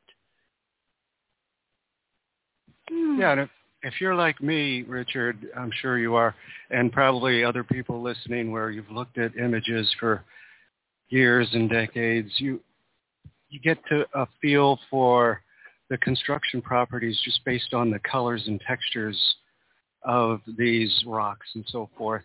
You mentioned last week about the blue rocks. Mhm. So the blue ones are big. There's something, those blue rocks are something kind of s- special or that's something. well, they you may know, not be as- rocks. See, I, I call them rocks, but uh, uh, yeah, I mean, I think these are even poured, some of these things where they Mhm. pour in different types of rocks and they mix in some monatomic elements and then they put in a, uh, a mold and then, hey, this is what you get. I'm wondering if these are not all 3D printed in the master architecture before it's smashed Mm. in terms Mm. of ancient ruins. Ooh, there's a ooh. That's Yeah. a thought. That's a thought. Something that I see on here that I uh, couldn't see without Cynthia's uh, augmentation. Uh, the, uh, the where you lightened it up. The Mhm. um, uh, it's not actually a large single block. You can see from this because of what you did to the contrast that it's uh, a side panel that's leaning against something else. Which one are we talking You know, about, okay. Ron? Yeah. Which yeah, number? Okay, this would Which number? yeah, this would which, be which, which, which this number? would be Ron, which I'm getting number? to it. Study five. I I can't if I can't say the words, you won't know. Five C. Stu- Five. Cynthia's study Okay. five C, which is number six. Okay, number six. And what is leaning against what? The um, the closest side to us of that large mailbox shaped object Mhm. that the that even the NASA was very curious about, and that uh, Cynthia added all those red lines to. Yeah, the whole front, that whole side, I believe, is uh, two pieces. The top one is a uh, roughly rectangular slab. Slab. It's probably suffered some de- degradation, leaning up against it, and the dark spot at the bottom of it, you can see, is a hole. I mean, you can see that it's hollow in there. And those t- the stuff at the bottom, it's not two bars. It's one thing that has a sculpted top, which is sculpted like a bar. And so they, Mm, uh, you see what I'm saying? possibly. It's hard to tell because Mm. the two lines are. Mm, See, what we need to do the real analysis, we need more than one image. You need stereo. You need it from different angles. You know, you need to be able to rotate it in the computer, like Tim did with one of the early uh, uh, Curiosity artifacts, that uh, turban or wheel or whatever it is there. Uh, one image, it's very subject to interpretation, except for the ren- rectilinearities in the geometry. That's unmistakable. Well, one thing's for sure, we're looking at type 2 alchemy. yes. And you will define like that, right? Uh, type 2 civilization is they've reached the level of controlling their star. Mm, possibly. Possibly. Anyway, continue. Please continue. Okay, so let's look at my number eight. This is the other one that I was really wanting to bring out. Where I kept talking about some kind of shield or something with what looked like hieroglyphics or some pattern. Mm-hmm. So you can see it's a thin object and you can see it's got all this kind of ornateness going on, which is very different than the rock around it. And if you look at the shadow, you can see the delicateness of the shape of it coming coming down. You, the little pointy thing. Yeah, over In on the other words, far left, you can see it's really thin, Yeah, yeah. it's very thin.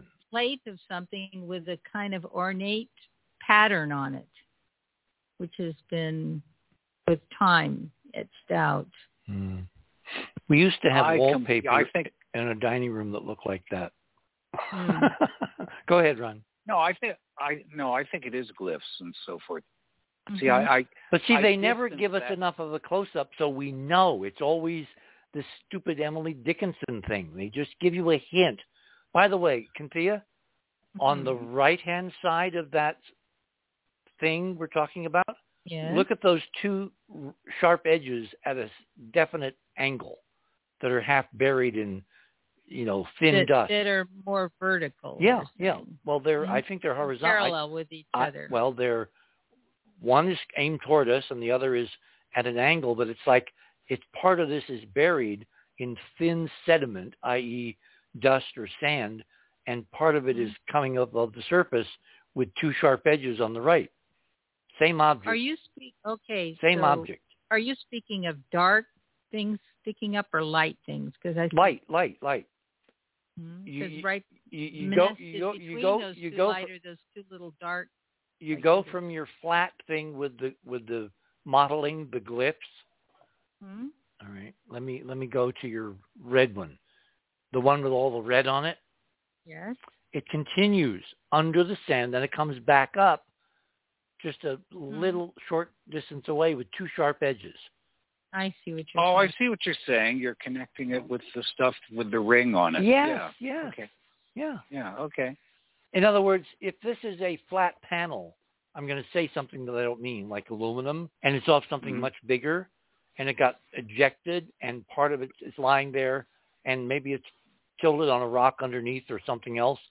Part of it's half buried, and then it's, it's got a flange on the right but- that comes up, and you can see, and then to the right of that, you But see. Richard, it doesn't look flat. That red part looks like it's slightly curved. Oh no, no, it's it, it, it's bent. It, it, it used to be flat. It obviously Well, is could bent. be. Could be. I don't know about the obvious part because if it's sculpture, it could be slightly curved. But either way, And then to the right of that, there's somebody mentioned a ring. There's an obvious ring with a whole bunch of lineations on the object Mhm. just to the right of it. could be. hmm And I then, could add and then, lines. and then in between, there's two pointy thingies that look like brackets Right. That look like they're rusted. They look like they're maybe iron because they're reddish rust. And they're sticking up out of the sand. like teeny little pyramids. Teeny, teeny little pyramids, yes. Yeah. Yeah. Uh, does everybody realize that that one is a uh, an image from Gale Crater by Curiosity? No, but we do now. Okay, yeah, yeah, because it's one of the ones I was checking to see if uh, And right The- below the ring, which is a bluish object, you see the bluish object right below the pyramids in the ring? hmm And it looks Yep. like a cutaway with an old JVC video camera. ha ha ha ha. Doesn't it? Yeah. yeah. We're- Rich, I'm sorry, we blew by the bottom of the hour break. Oh, so we'll just let it pick up the go. top. You know, w- w- what's what's a good conversation when you're having one? Continue, Cynthia. All right. Okay. So let's move on to the next item, my item number nine, Number which nine. is, Number remember I kept saying, I want to talk about 14. Yes, yes, yes. Ron's number 14. So I did two on Ron's number 14. So if you click on that, Oh, this is a 14A. treasure trove. Oh my God. now, oh, another one, just a moment. Meow, meow, meow. See, they all want attention. Remember when I used to do the show, Morella would sit at the top of the stairs and bark at me because I was talking to you guys as opposed to her? They're they're very egocentric at times. They want attention. Oh, and I'm missing tonight. I have no mice down here tonight. They obviously are not interested in this show tonight. Nobody showed up. Normally they do. They come and kind of scurry around and remember one went to sleep on the arm of the cat, which is in the corner of the studio one night. It's a it's a big stuffed cat. It's not a real cat. So I'm oh, back. there it is. Let me stick something in. Okay. If anybody wants to look at, uh, you don't have to do it right now, but the people at home, uh, number 27 uh, up under my name tonight is a larger segment of that same area in Gale Crater. I, I, I knew I'd send it in. Yeah, it's because that's just a little tiny slice of it. So you can play Where's Waldo and find where that little slice was that I put out last week, or you can just look in there and uh, you might get a better view. But it's, Great. um, yeah, All right. slightly better res. Cynthia has put one of her children out in the cold. No, I put him in another room. okay. So And I it's not cold see here tonight. I see a cornice. No. I see a cornice yes, the the uh, one with the right angle up right the in the middle of the top on the Yep. hill. That thing sticking up is obviously a Mhm. building cornice with a double. Right. you know, Right. looks like something you What I- put in a in a coping in a in a dining room. Mhm. Mhm. So there are a couple things I want to draw attention to as we're looking at this. One is like we've been talking about the the geometry. Another is the texture. Notice the contrast of smooth Mm-hmm. contrast to rough. Yeah. Okay. And then there are these places where they're like, again, windows or holes again, where things are leaning over. And as you're looking at these blocks, for example, the top circle, if you're looking at the bottom one, you see that area that's the top By the way, dear, this is really brilliant. The way you've compared them, the, the raw and then the annotated, it's exactly what is needed. Okay, great. So I'm looking at the top circle now. You look in the area above in the same photo in that same place. You can see the texture on the side facing you has a particular texture. And then you can see on the top where it was broken, broken sculpture. You can see it's just been broken. It's a totally different texture. If it Yep. was Yep. if it was a rock, And when you click on it, it gets much bigger, so the texture really pops out. Right. So if it was if it was just a rock, it would have the same texture. And if it was just a rock, the whole thing would have the same texture. But you see Mhm. the one in the back on the left has very textured, whereas the piece towards the front is smoother. And I go into that more in the next illustration. Now, I also want to point out, again, on the bottom left circle, if you look above, you'll see the contrast of those two pieces. One is smooth carved, and it's lying next to another one, which is totally more natural looking. It's, you know, It, actually looks all. like it's honeycombed. Oh, if we just had Mhm. twice the resolution, it looks like a 3D tilted, stacked honeycomb with lots and lots and lots of little holes and things connecting layers Mm. structurally. You then- know, as you say that, as you say that, I'm looking at, look at the top circle and now look at the piece just to the right. It's touching the right side of that top circle. Mhm. And look at all those patterns again. That Yep. kind of honeycomb is really showing. You can see it now in several of the items.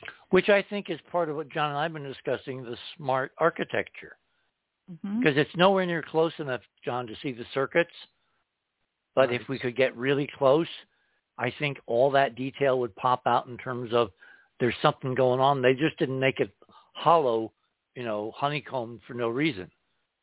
Right. And I want to point out to folks, you know, you can click on this twice. If you only click on it once, you're missing a lot of the detail. Yep. If you click on it a second time, it gets really large. I'm And so looking those- at that cornice on the very top. And when you click Mhm. on it double and you get it really big, if you look on the right-hand side of that object, you see that thin hairline parallel to the cornice, Yeah.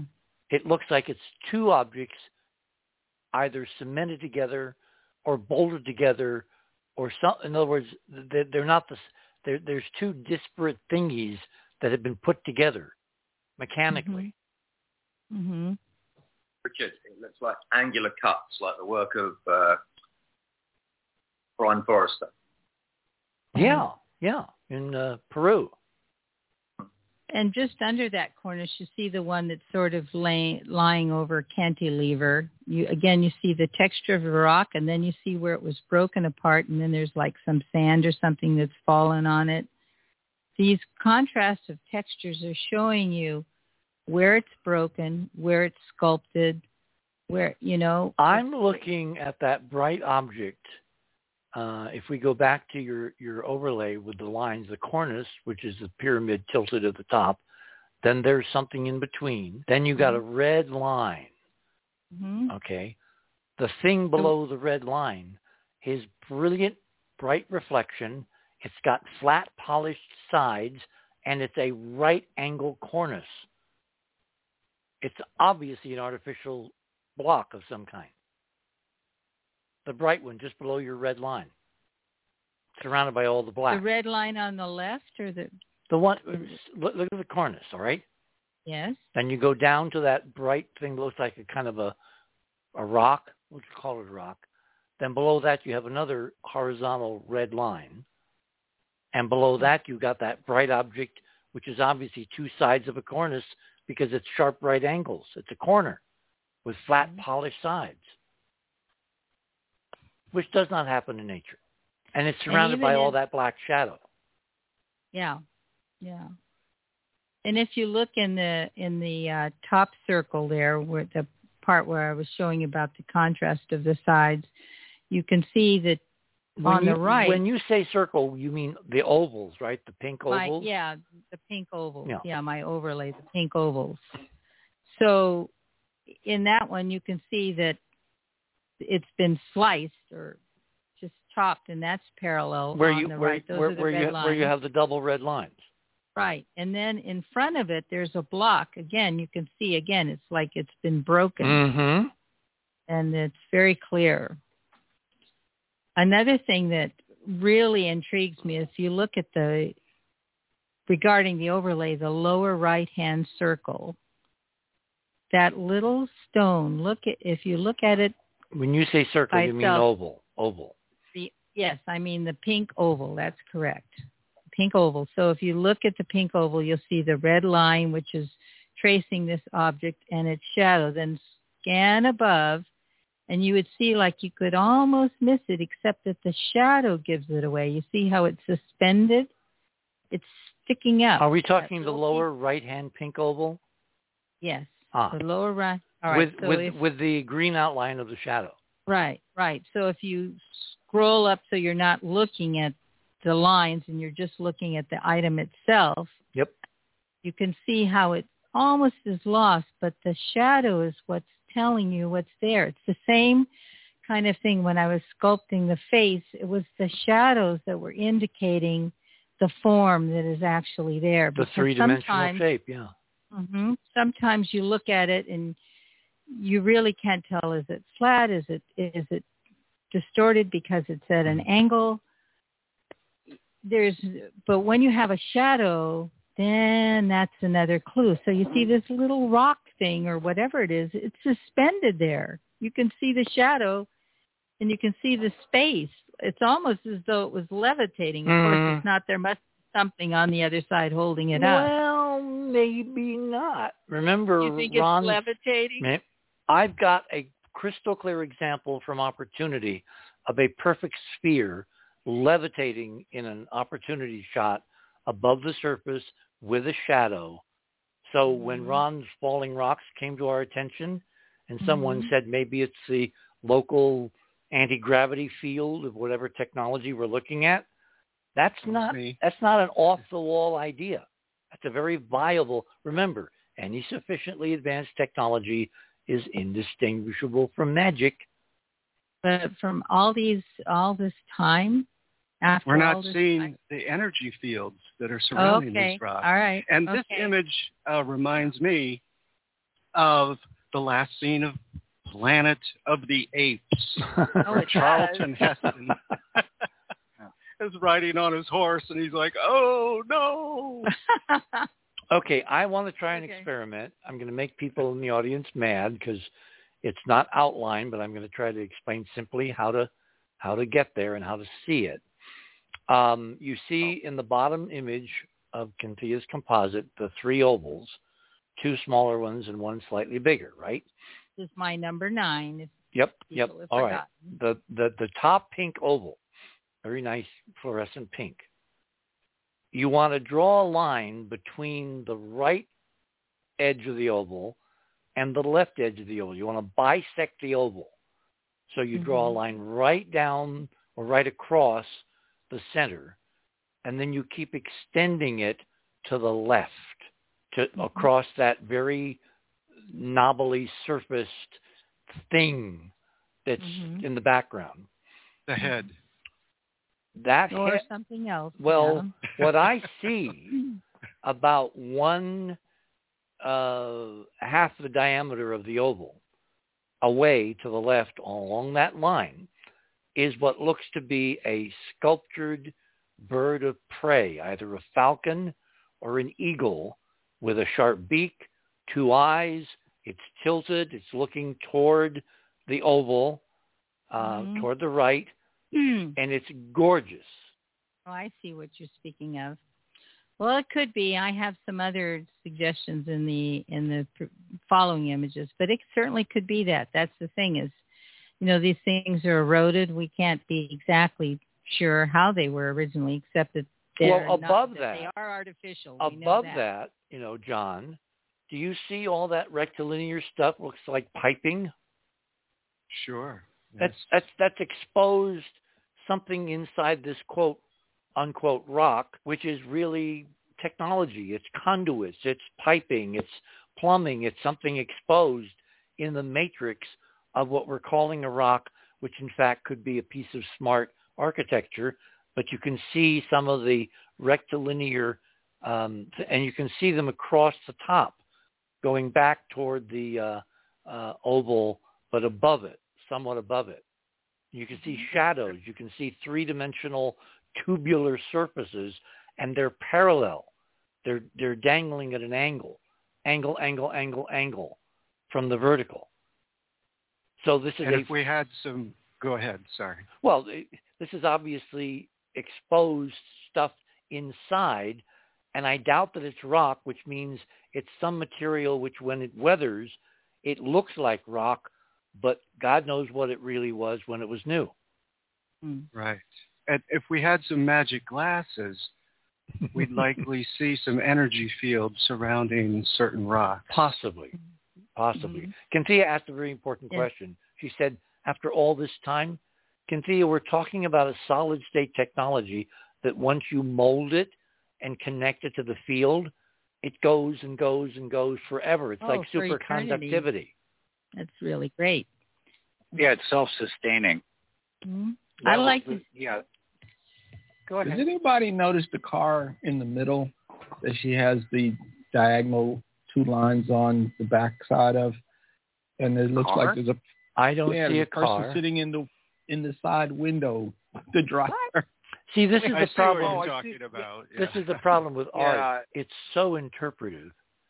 right. Well, look closely where the win the window would be for the driver, and look very closely and tell me you don't see a head in there with a nose.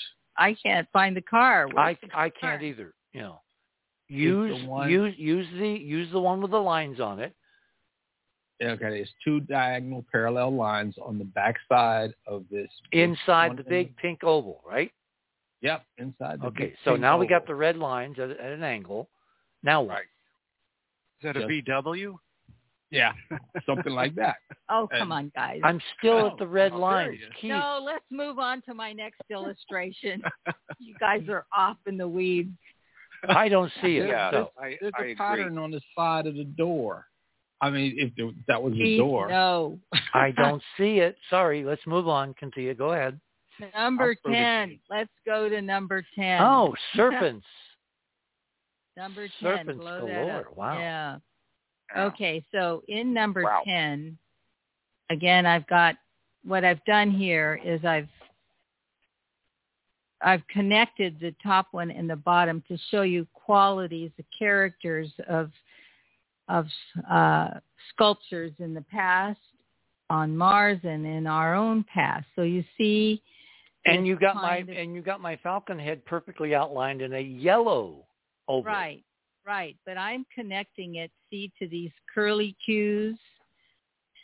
See the curly cues Yeah, sure, that are on sure, both of the sure. sculptures on the bottom. Yeah, it yeah. could be a falcon, but it could also be this pattern that's the serpent kind of curling in on itself kind of thing.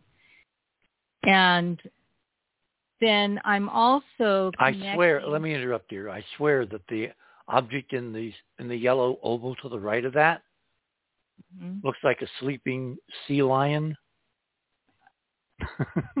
Uh, it's a serpent head. It's just right. It's just hasn't got a lot of detail. looks very happy. Eyes Mhm. closed. well, I'll add a few more illustrations here. But you'll also notice that in the uh, I've got a line going from the texture of that's between the two yellow circles. There's Right. a yellow line, right. and it's pointing to the texture that you see on the green serpent below, and also on the patterning on the right sculpture. No, it, it's below that, it's so- a beautiful comparison to how the art as a gestalt is formed by individual elements. And what I'm wanting to show is that the contrast of the texture there might be carved texture that they were carving like scales or Mm-hmm. some pattern. It Mhm. might not just be natural. It might be the contrast of the carving of a scale pattern Right.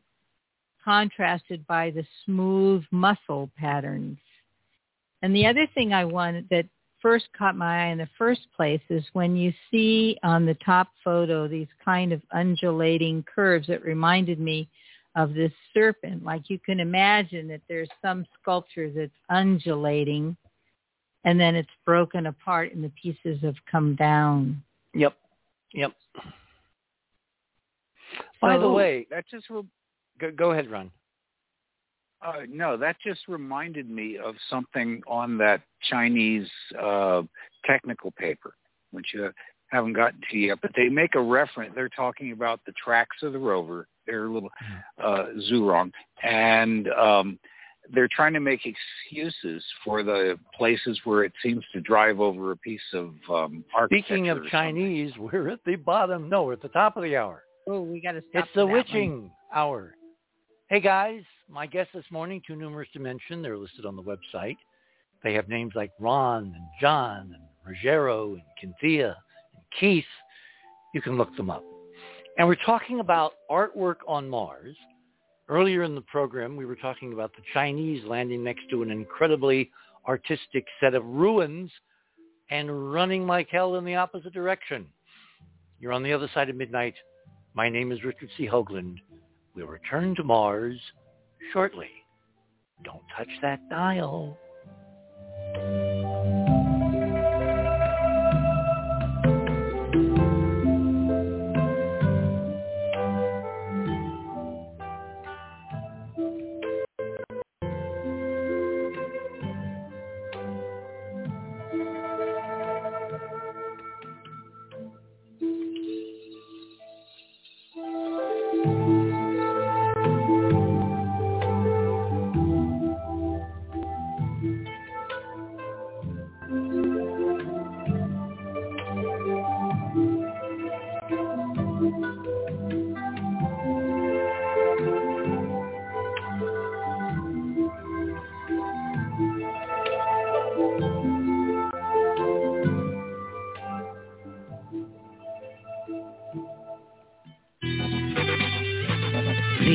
theothersideofmidnight.com. Tune in to listen to Richard C. Hoagland and his fascinating guests. Join Club 19.5 to get access to exclusive member benefits. listen to past episodes anytime on any device. Search the archives of over 180 episodes. Membership costs $9.95 a month, 33 cents a day. Support the broadcaster to provide you with the most interesting conversation available. Talk radio at the cutting edge of science and thought. The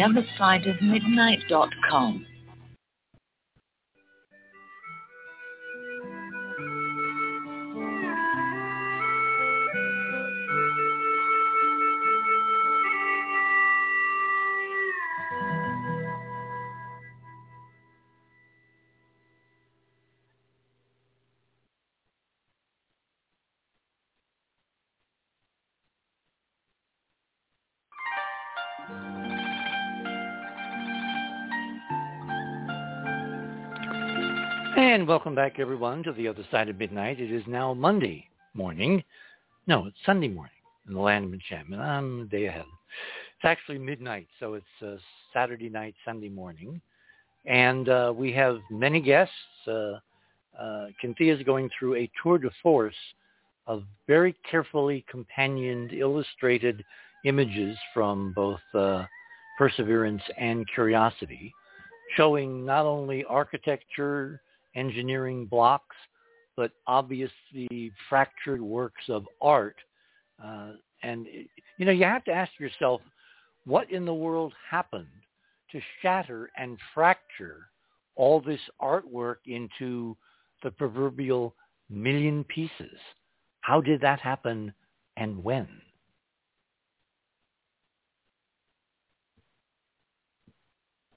All righty. that was your cue. That's my cue. Okay, this is my last item, number 11.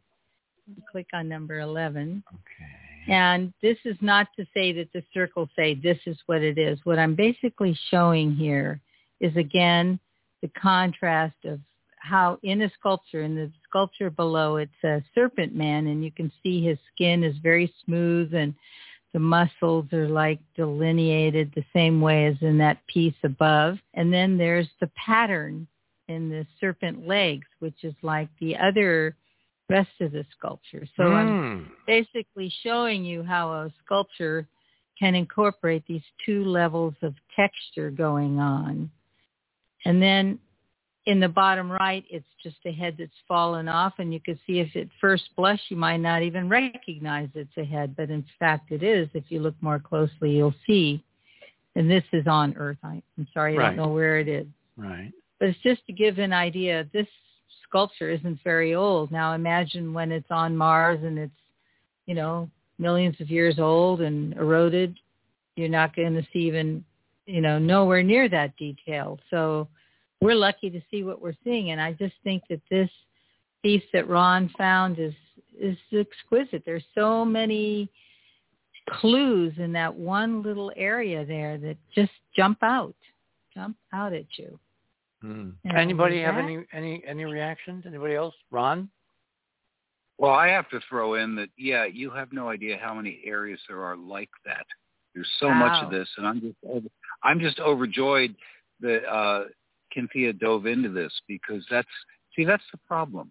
I mean, I I try to be very I try to be very rigorous when I do the pictures. There's stuff that I could do to make them look better that I don't because I don't want somebody to say that I fiddled with it or photoshopped anything.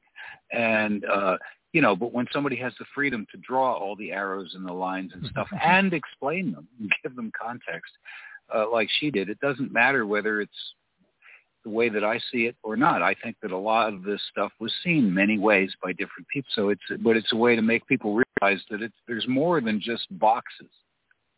You know, you you have to. There's an artistic side to this because their whole uh, lifestyle, whatever it was, was very well. The Gaia fans would have loved it, you know, and that they they seem to emulate nature every time they could. Well, the other thing mm-hmm. we need to keep in mind is we're not looking at one culture, and we're not looking at one culture among many at a contemporary period. we're looking at an immense swath of time, maybe as Cynthia just said, millions of years. And the weird thing is because the oldest may have been protected by whatever catastrophe sloshed all kinds of mud and material over everything uh, 66 million years ago, and it's now eroding. You could have the oldest stuff look the newest because it's fallen out of the woodwork recently in terms of Martian time, and the Ooh. and the newest stuff could look much older because it's been sitting exposed because it's part of a much later civilization. Putting together the timeline for the all the different cultures that arose and fell and arose and fell again and again on a deteriorating Mars is going to be incredibly interesting. And obviously, we're not going to really have a clue unless we find the libraries. Ah, can I give my theory about the library, yeah, of Richard? Course, of course, of course. Yeah, there's one over on. Oh, and but first, that picture that you you could identify, Cynthia, of the fallen head, the one that you added. Yes. It kind of looks Greek uh, to me. I know it does, but if you look at the uh, the face itself is on the right side, looking down, like he landed on his chin. Uh, it's Mayan, because I can you can see part of uh, Mayan ruins in the background. I, I'm almost tempted oh, to say no. that. Wait, no, wait, I what don't do you think mean it- the face is on the right? No, the ear is up. It's the, the head's left ear. The nose is on the left. The eyes, the beard. Yeah, and I'm looking at the curly beard. That's not Mayan. They never did curly beards. No, this is not Mayan. No, this is this is Greek or Roman, probably Greek. Yeah, I think it's like I think it's Greek. Maybe it's okay. Um, look at that bit of a ruin you can see in the back. That's classic Mayan. No, I'll, I I cropped it from another photo. I'll send it to you, Ron. We'll, we'll get the actually, there's up. a way there's a way in Google that you can actually find out what this is. It's a Google match. I've Yeah, I've well, used I have it. Oh, to that- crop the whole I, image. I have used it because I cropped- randomly, but it actually does work. My bet is Mhm. it's Greek on some island, maybe Greece itself. Hmm. But Well, Well, if it's on some island, if it's like hmm? on Cyprus or Malta, it's not necessarily Greek. But yeah, okay. I w- my first thought was classical, but I looked at the profile, and it doesn't look like a classical profile. It looks do like a we Mayan. know, Cynthia? No, it's from under the chin, Ron. Your yeah, your exactly. It's tilted back. chin. You know. Yeah, Now, do, foreshortened. do, do we do we know the cultural derivation of the big frieze in the middle Uh, with the, the two feature the two characters? I have I have to find it. I was doing that just as I was putting up the show. I thought, oh, let me look again. well, look at the So- similarity in, in the beards. Yeah, yeah. That's very why I say Yeah, well, let's not get lost in the weeds. Yeah. Why not? Back to Mars. Why we not? have we have uh, Ruggiero's images still, and we've got some new ones from Ron. So I'm complete. Yeah, okay, super, super. Amazingly good presentation, Cynthia. It's it's clearer and the comparisons are wonderful and the annotations are perfect. And Ruggiero, let me turn to you. Um, you've Hello. had you've had probably a, a few days to think about the stunning imagery from MRO, looking down on where the Chinese landed. What do you think of the ruins, which are the feature of tonight's banner for the show?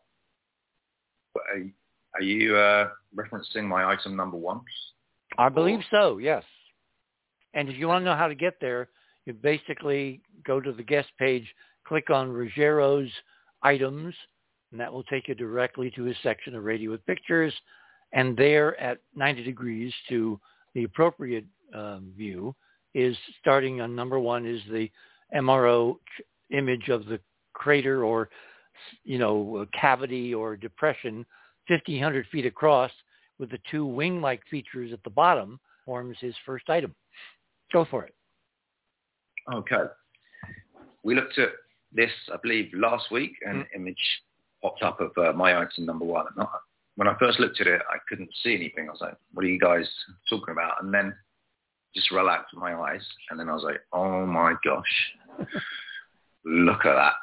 And um, what what I first saw is uh, two faces that jumped out at me, one to the left, the upper left, and one to the slightly lower right of the circle.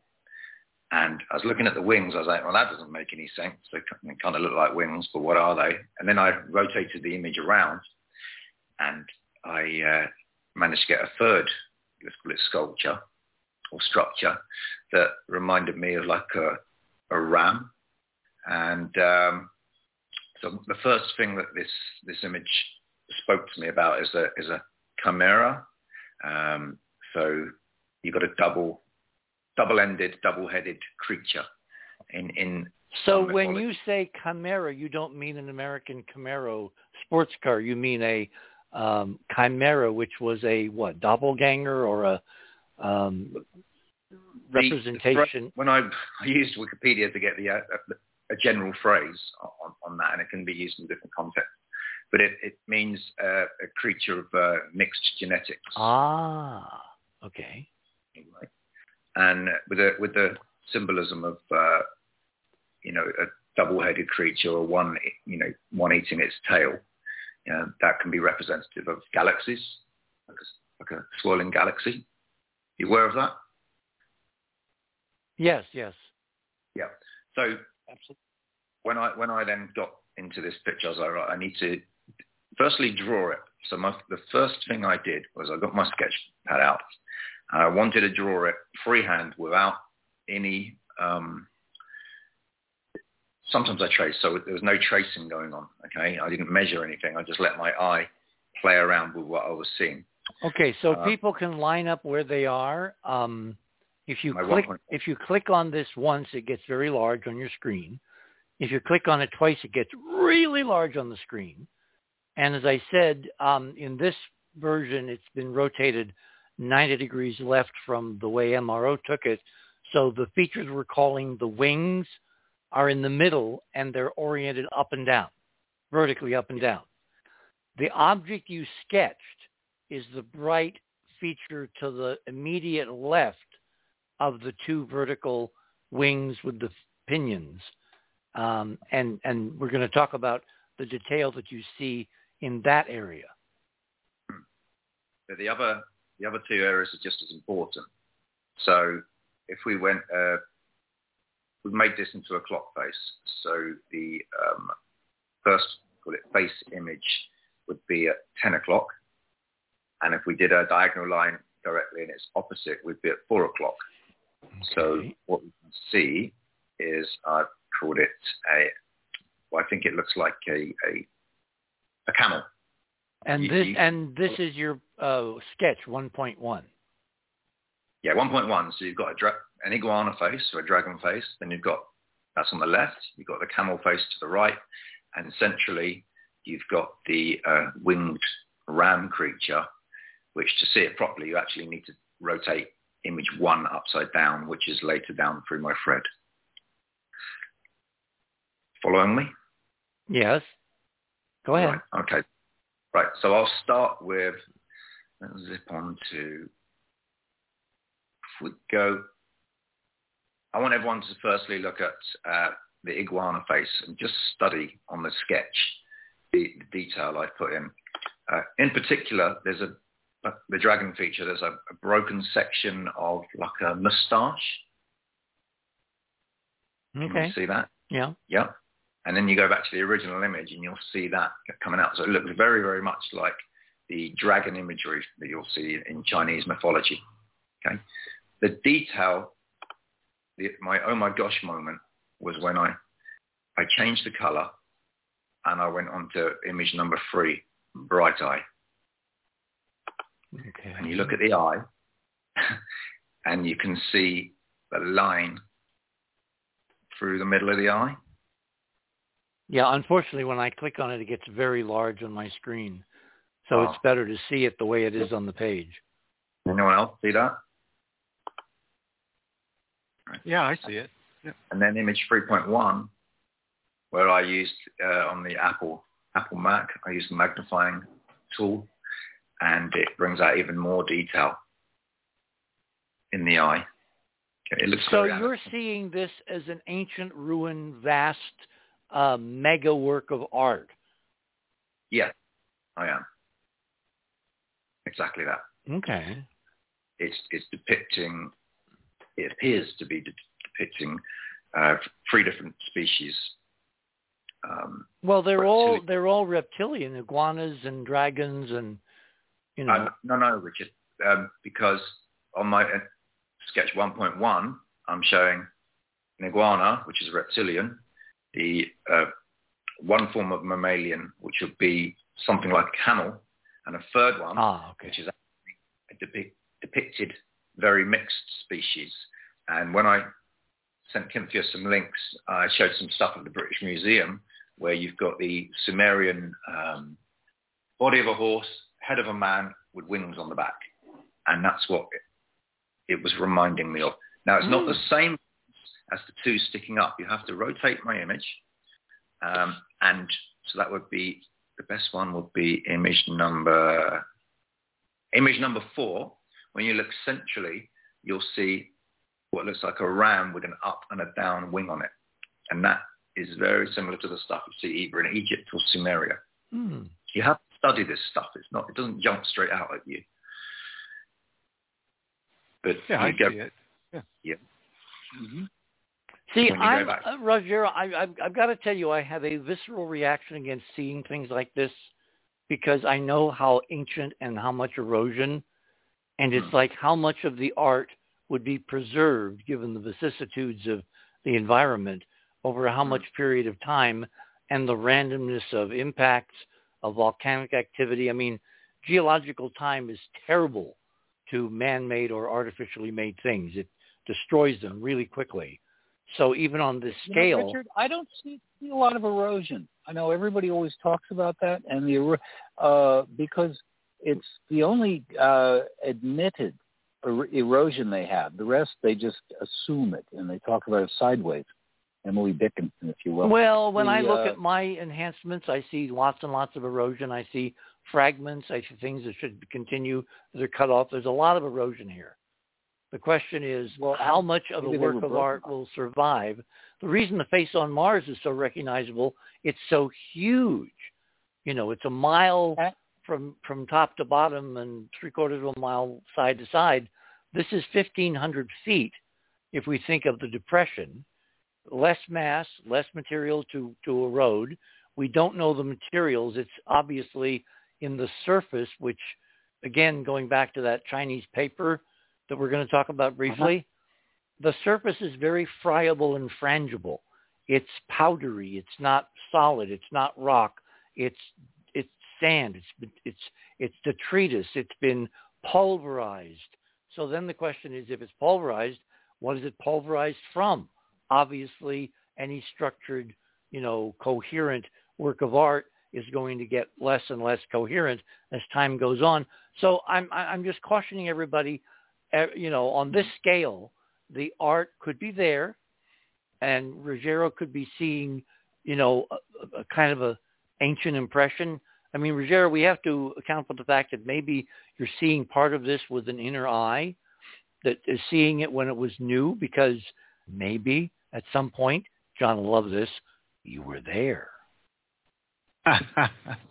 Last word on that. The uh, from me, the uh, some of these things can be seen better from farther away because of the because of the very things you're talking about. I call There's that the overall- Gigi phenomenon. Remember my Gigi analogy? the Oh, uh, sure. the, the major 50s film with Leslie Caron and uh, Marie Chevalier. And there's Maurice this great song, Have I Been Standing Up Too Close or Back Too Far? That's the problem with this mega art. There's a distance where the original, despite the erosion, can kind of come into focus. And if you're too close, to use another mangled metaphor, you're going to see the brushstrokes. Mm-hmm. You're not going to see the art. Well, in the case of the Martians, you're going to see something. You're going to you're not just going to see brushstrokes because they they loved doing that in a cascade in a cascading style. You will see different things. I anybody that wants to check that out, go do your own research on Robertson Crater. The stuff in there is very good at that. The closer you get, the more it changes.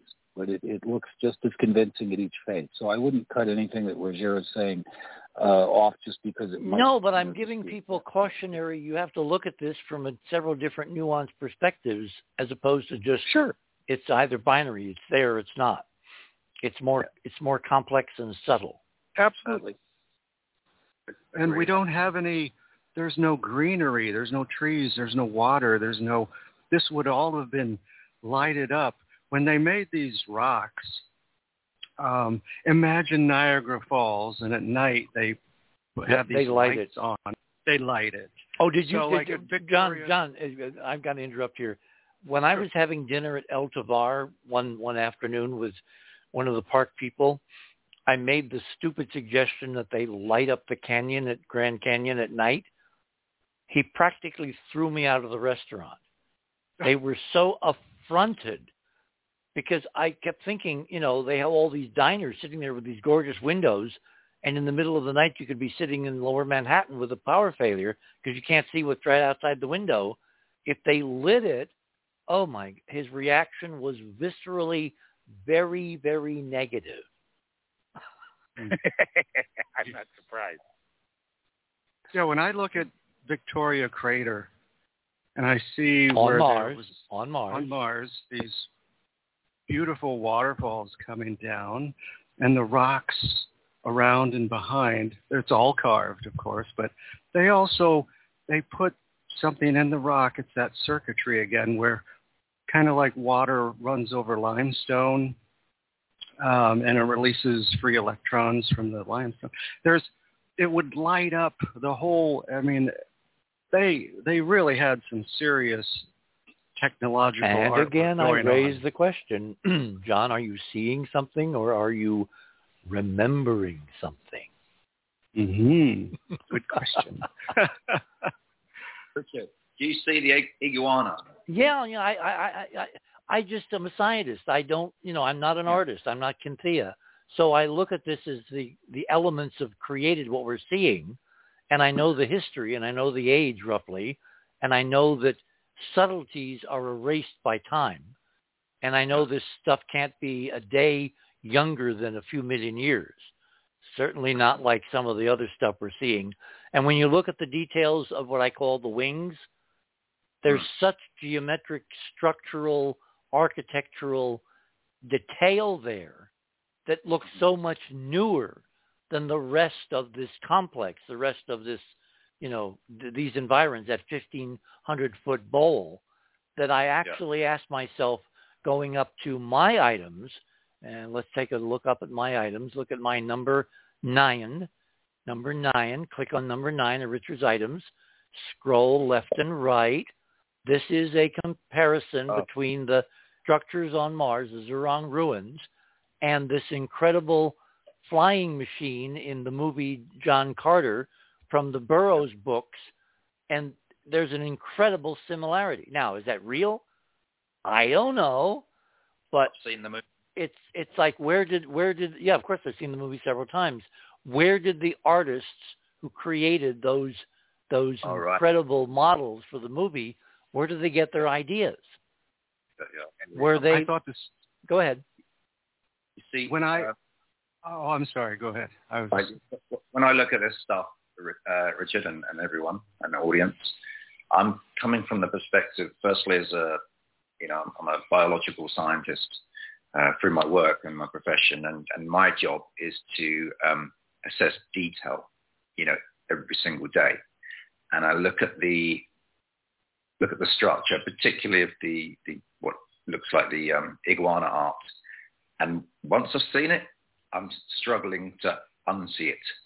And I'm not sure if people can, can see the anatomy uh, sticking out quite clearly and, defined of the, the iguana. It just looks so biological and it's very clever. You know, if this is a piece of art that we're looking at, it's so clever how it's been designed into the, into the background. Um, you can just go on Google and do, do a you know search of iguana and then look at the face. I mean, he's even got an eye with a. Okay, let me let me let me leap to the end. If if if this is exactly what you say it could be, if mm-hmm. we're if we're all seeing the same intended in, intended intended art, what's mm. the message? Art always has a meaning, a message, a communication. What would you think interpreting it, the message of this artwork would be?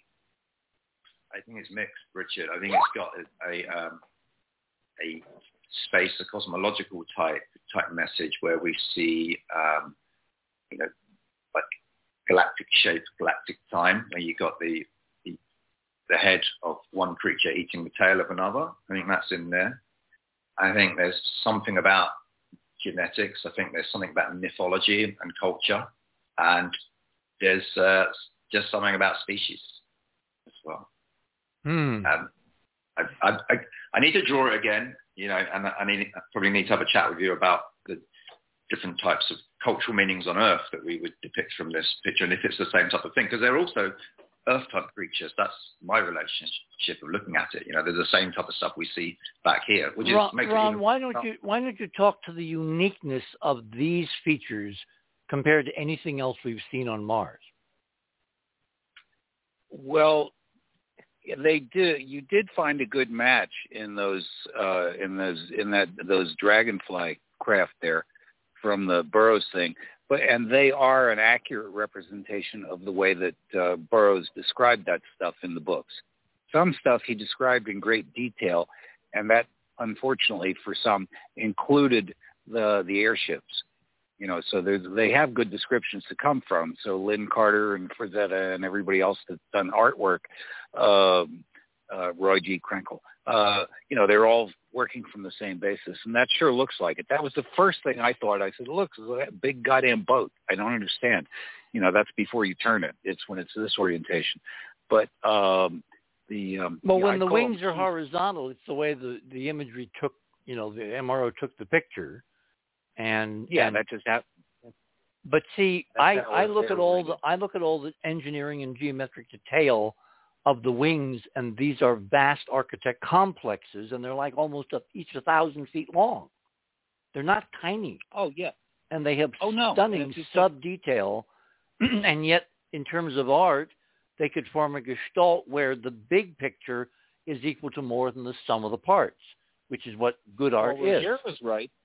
They mean different things. You know, it, will mean different things to different eyes because it was supposed to in the first place. It's multi-layered contextual, and it's that that's one thing that makes it different than ours, more complex. The closest that we came to it, and maybe there's a connection, was during the psychedelic '60s. Remember all the um, they usually call it Grateful Dead art. It was just they were just one of many. Those posters where all the letters are kind of morphic shapes and they cram together.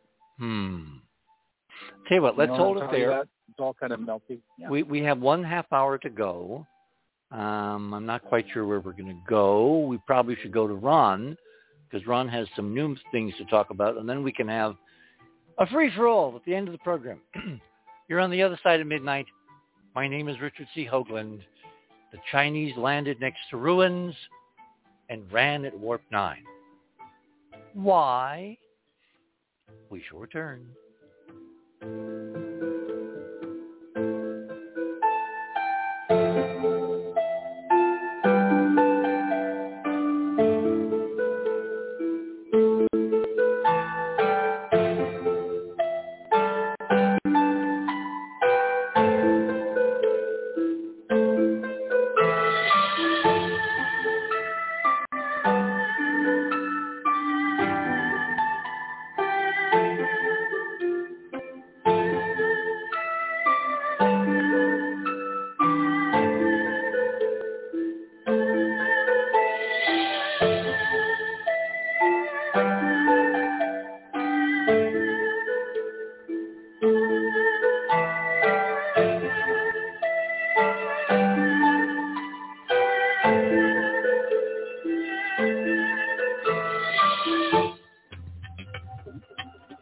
The other side of midnight.com. Tune in to listen to Richard C. Hoagland and his fascinating guests. Support the broadcast and don't miss another groundbreaking conversation. Join Club 19.5 to get access to exclusive member benefits. Listen to past episodes anytime on any device. Search the archives of over 180 episodes. Membership costs $9.95 a month 33 cents a day. Talk radio at the cutting edge of science and thought. The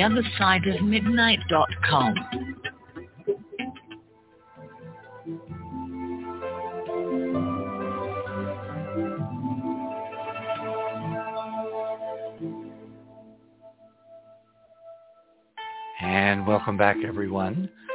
Last half hour on this Saturday night, Sunday morning on the other side of midnight. I've got a lot of interesting people with a lot of interesting things to say. So let me go back to the panel and open their pot.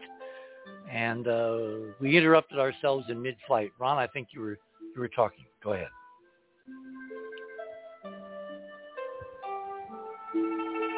Ron?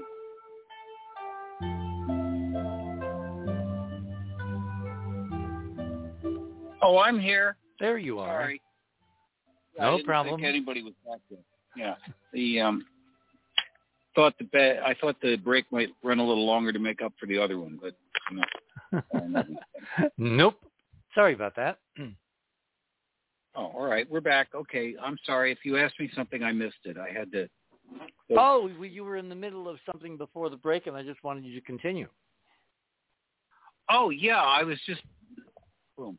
Uh, I was just defending the idea that these uh, the artistic part of this stuff can't really be simultaneously appreciated with the um, uh, if you're hidebound on being you know ta looking at it from an engineering standpoint. It's different things. It's because we you're right. We never really know the orientation of these things unless it's you know very very simple blatant thing like the head of a reptile or a uh, sculpture or something.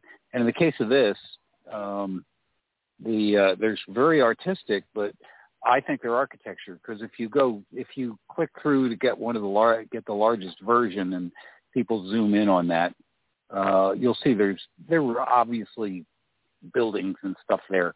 It's a um, uh, I compared it to the Bonaventure Hotel, which is the one they blew up at the beginning of uh, Independence Day, with all the people with a sign standing on the roof going, "Hi aliens, hi aliens," and they blew up. And they wiped out the city of, of L.A. with that as an epicenter.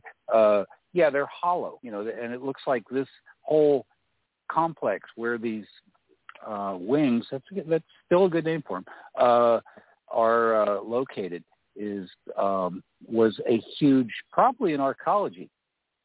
I mean, we don't know. They could have been flipped over. They could have been a completely, you know, flip them, flip them over to the left from, you know, the way they look here. Uh, that could have been their original orientation. We just don't know, do we? We don't know, So, uh, and and that's part of the puzzle. So you have a lot of images here. I see a lot of them from last week. Since we don't have much time, let's not do Yeah, no, there's only like two. Yeah, there's only like two new. Okay, ones. so go to the new ones. Yeah, the old ones are up there because Cynthia thought it was a good idea to leave them available if, in case anybody missed this last week. Right. So running past them at a at a breakneck clip. Since we're talking about glyphs and perceptions and stuff, if you look at number 22 when you get a chance, that's from a recent shot from Curiosity, which, by the way, everyone should know this so that they can start protesting. Uh, the original Curiosity archives are no longer available. What? If you go looking for a raw file at Curiosity, you get uh, that same interface that they're, they've used for the new programs, like for Perseverance, Mm-hmm. and you pick the file and you look through it, and what you get back, and I can't find any way to download the full size images. You you just get the half size image. Hmm. So the uh, uh, yeah, I, I thought mm, myself. Well, is that because And, it's uh, it's so so long? I mean, Curiosity's been there forever. You know, how many years? How Yeah. many decades? You know. So have they Yeah, migrated the good images over to the planetary data system? I haven't found them there. Somebody send me a link if they found it. Uh, anyway, number twenty-five. No, wait, wait, wait. Let's go back to 22. You said 22. Oh, why you want to? Oh, What's on 22? Yeah, Come on. Oh, well, at at its current scale, and I'm looking at it myself this moment on a phone. Yeah. You know, at, so at that current, you know, at that current small scale, just looking at it, what you will see is a um, uh, couple of black and whites, and those are glyphs that are visible on some of the new Curiosity stuff. And if you blow it up too much, you won't see them, you know, because they're nothing but black and white pictures. But they probably are the glyphs they look like from the minimum size, which is what I was just saying before. So they, uh, I can't decipher them, so I, I can't say more and then you go through the rest. But 25 is an why do we why why, why why why why did we skip 23? Oh well, we talked about it last week. Oh well, then you're mixing in old ones and new ones. Okay. No, this is just the stuff from last week, and for some reason, the one that followed 23 is missing because 23 is simply a raw uh, panorama. It's two frames that I stitched together without doing you know much of anything to them. Right. And um, so that's pretty much the raw frames stitched together so then people see how that works. I see a lot uh, of mechanical stuff. Okay, moving on. We don't have a lot of time. Oh yeah, right, right. The enhanced version of that in the background where all you see is mist, you see part of Gale City. So there's a whole city back there and I don't know where that image went. It was up last week. Anyway, number 25, uh, blue and gray, blue and brown. That's the latest image from the reconnaissance orbiter of the loca- location of um, Perseverance. And theoretically, a little bit to the right of center, there's a what, very distinctive white spot in the middle of the photograph, and they say that's Perseverance. It is uh, Perseverance. So that's just okay. So that's just a look at the, an aerial, a new aerial look at the area around where Perseverance happens to be now. Mm. I see uh, you did not use you did not use the Ingenuity mosaic. Darn. So. Uh, I didn't have time. I didn't have time to uh, send it in. Yeah, that's um, that's uh, sorry. It's um, okay. There's so much at the twenty stuff. minutes uh, left. Twenty. Yeah, twenty six. Well, I'll be done in two. Uh, twenty six uh, is just interesting because there's a hole in it. I mean, it's uh, again a bit to the right of center and a bit up. Uh, the uh, if you look, it's an arch. You can see through it. You can see the landscape behind it. I just found that, and it's obviously artificial. You know, you wouldn't. You're not going to get that from erosion. No, flat no, on no, one side with a piece of glass and and so forth. Uh, so it simple needs, yes. And uh, number 27 is that same one that you were discussing earlier, except this is the uh, a larger segment of the full panorama that I did that I pulled it out of. So oh, it's kind of over to the left. The uh, like I said, you can play Wa- Where's Waldo and find the exact spot, but you can see there's a lot of stuff around there. I just in case anybody was curious. Number 28 is an old, old, old one from Spirit, which I just found the other day. And Richard, you've already seen it and dismissed it, so we'll see what anybody else says. It's uh, they. It was uh, well, nothing, fall. nothing. I'm sorry, nothing obvious leaps out at me. So, what okay, am I? Well, what am I supposed to be seeing? Look, the close up is the one is the panel on the right on side. the right, okay. Uh, the color the color is false because their their picture, which was a press release photo of the full frame, which is on the left, uh, is is blue and stuff, but it's not correct color either because they didn't include those filters. They just happened to not take a picture of the uh, a picture there with the right colors or the right filters. Okay, so, so we see a triangular uh, bifacial quote rock in the upper left, and then you go to the right and you zoomed in, and it's the full frame. Why is yeah, this no, it's the thing in between.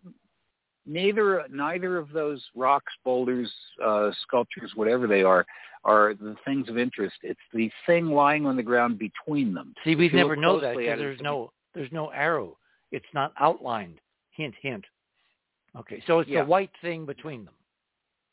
No, not the white thing. It's just contiguous to both, but it's just in between the two of them. And on the right side of it, you'll notice there's an there's a tube sticking out, kind of like uh, one of the oculars on a pair of binoculars, if they want a comparison.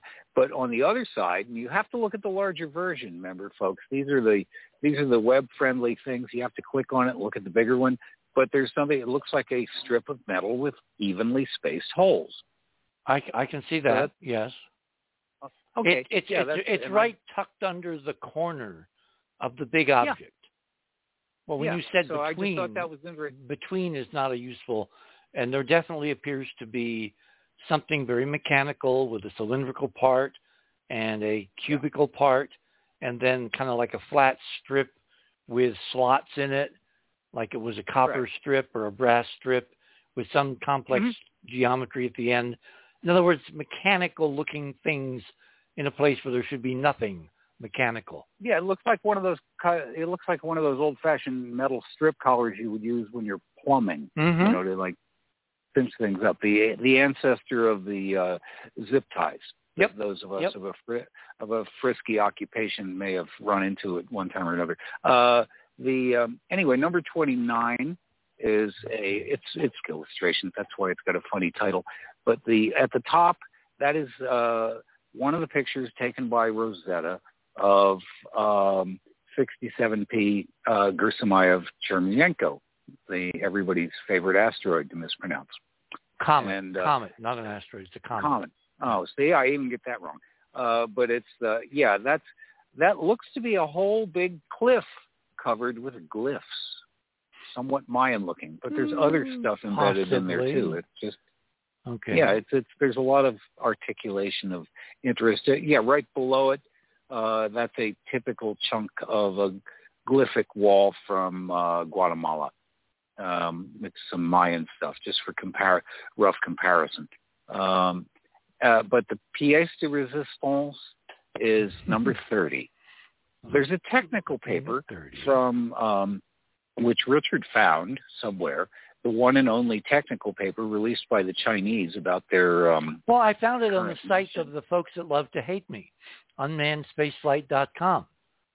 Because they're, excellent. they're they're they're in their uh, main main main mainstream, squeaky mainstream, but they have really cool sources, uh, original Oh, yeah. sources. So there's this original Chinese scientific peer-reviewed paper which just came out with a link at UMSF.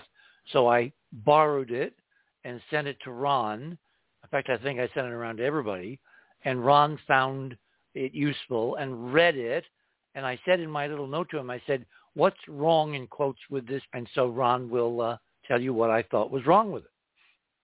okay, I just yeah, they don't say anything. I mean, Exactly. a lot. It goes on They for talk a lot 40 about- pages with nothing said. Oh, All I kinds of everything. references and arrows and circles on the back, like Arlo Guthrie, and 1,500 different authors with all their Chinese institutions, and several pages of nothing but differential equations, and it all says nothing. Nothing. Yeah, Yeah. plus the uh, included illustrations in the paper uh, look to me to be better quality than the stuff that they released publicly anyway. And I didn't recognize this image from anywhere. You know, this particular image of the rover or the uh, lander. Yep. Uh, I, you know, it looks different, but there you have nicely centered, of course, the um, So we're talking uh, about number 30, and he's Yeah. brightened it up a bit so we can see into the shadow. And it Yeah, looks that's- yeah. like, go ahead.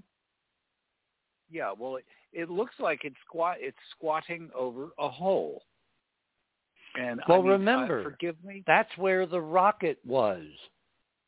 So the downward force of the rocket would have excavated the ground, the soil under it. But in this case, it appears to have penetrated a layer and there's like a cavity, a, an empty space underneath with some geometry like there were ruins buried under the dirt, under the, the pumice, under the tephra, whatever volcanic term you want. Right. And Right. the act of landing using the rocket to excavate it broke through the top. It's a wonder the poor thing didn't fall into its hole created by its own downblast from the retro rocket. Yeah, the thing that it's that the little arrow that's labeled rock is pointing to uh, appears to be well. It looks kind of like a cross between a car battery and an old-fashioned camera. It looks like a I mean, cube rectangular. with something on top. Yeah, it's It's too geometric yeah. to be a rock. It's not a rock. Now these titles, Exactly. these these titles are Chinese, right?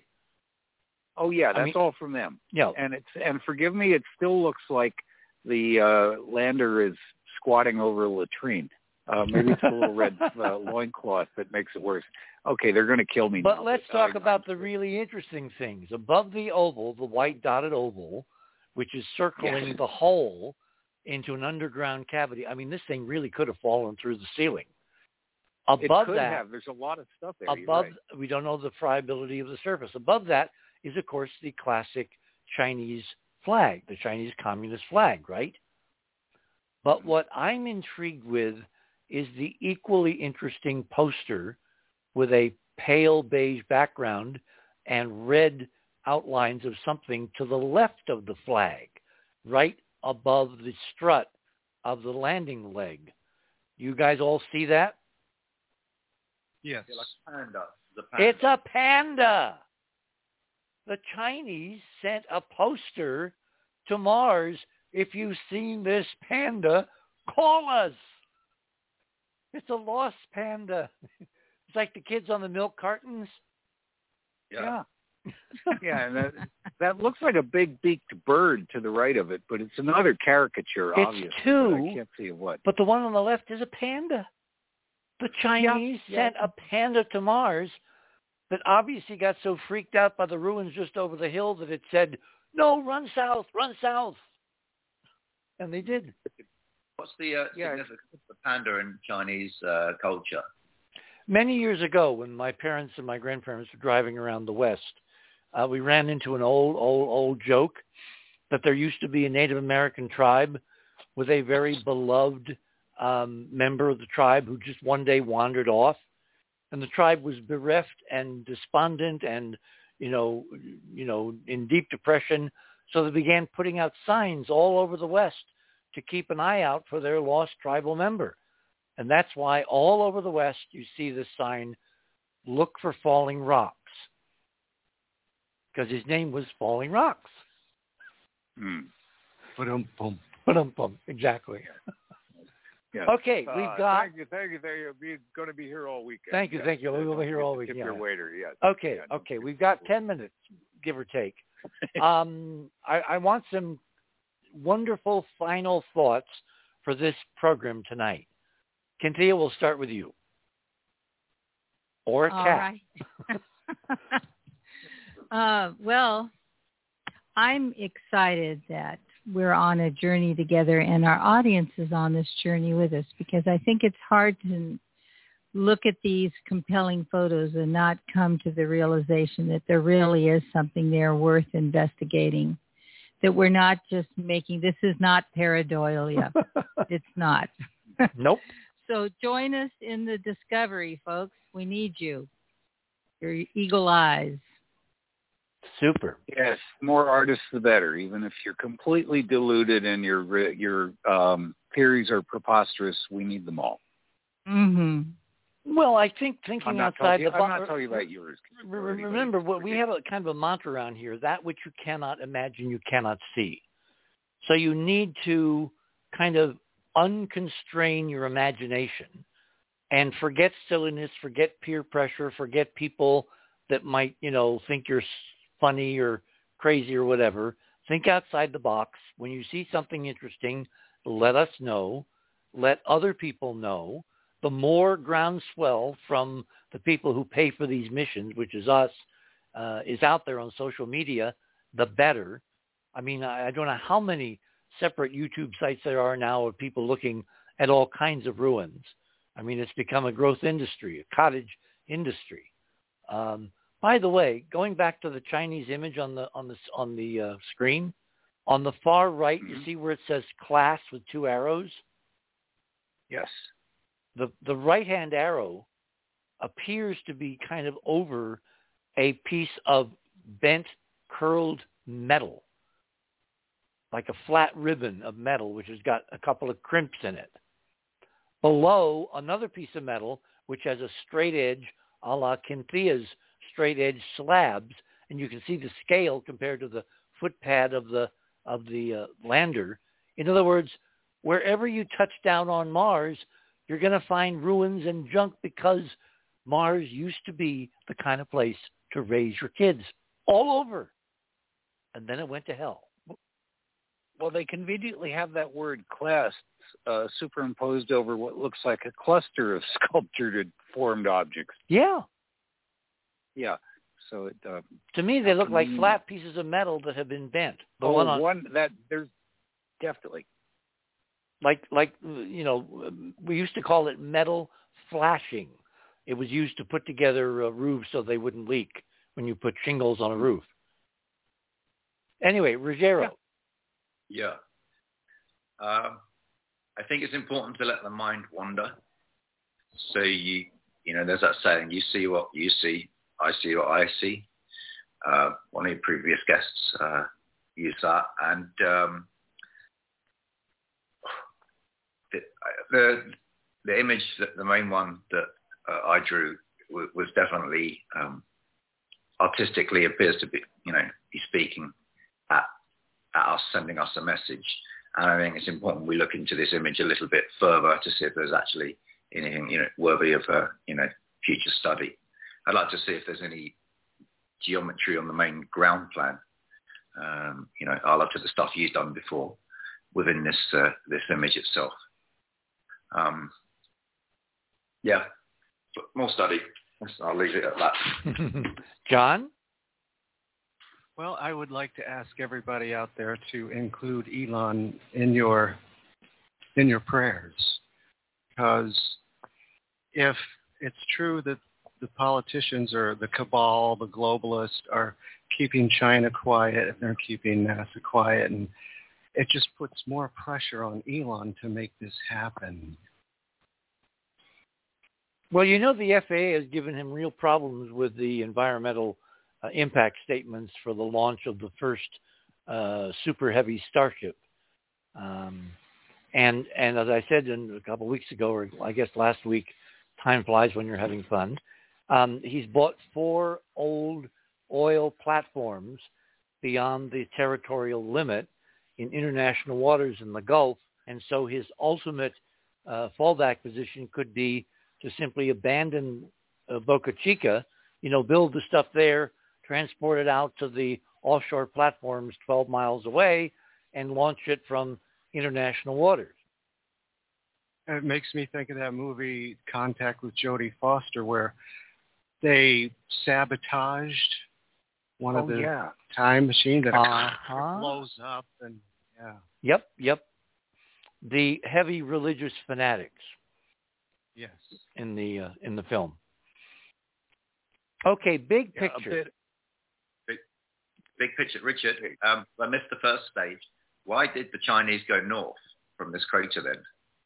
we Did don't summarize know. that? Right. They, I mean, they, they- landed 1,300 feet just to the south, which, as I said, is five Manhattan blocks. Ron and I used to walk. You know, he he still does. I used to. You know, like in lunchtime, that distance, nothing. Mm. And and and they- they advertised before they left. Go back to my items. You know, the poster, which Andrew did the sketch of, showing the ruin. They clearly were saying in their Dickinsonian fashion, when we get there, we're going to show you ruins. And they land right next to ruins. They can see them on the horizon. That's what that panorama at the bottom of my section shows. And yet they drive as fast as the little rover wheels can carry it in the exact opposite direction. Because you know what? If you zoom in on the big main image, the there's a lot of geometry within the surrounding rocks, and it looks quite similar to that that feature you put on there you, that you're talking about, the artistic creation by Andrew Curry. Mm-hmm. That's a lot. Yeah. So that's that's That, used by the way, but the actual image that they put their little rover model in front of, or lander model, seems to be an image they borrowed from Curiosity. And Well, it's unfortunately, not seems to be. I can I can send it to you. I found that it's a it's from Sol 844, and it's uh then we right need to put it up. Then we need to put it up as a 2A or a 5A or whatever the number is, so people can see that the Chinese gently borrowed a NASA image, bragging they were going to show us ruins. They get to. I, I keep coming back to this because again, it underscores Cynthia and my model that what's going on down here has nothing to do with reality. It's a made-up play against the backdrop of real reality, which is what's going on in the solar system and how much we're going to find out either through government, low probability, or through private enterprise, higher probability, provided we get behind the effort to make sure we know. One small thing, Richard. There's no small things. Go ahead.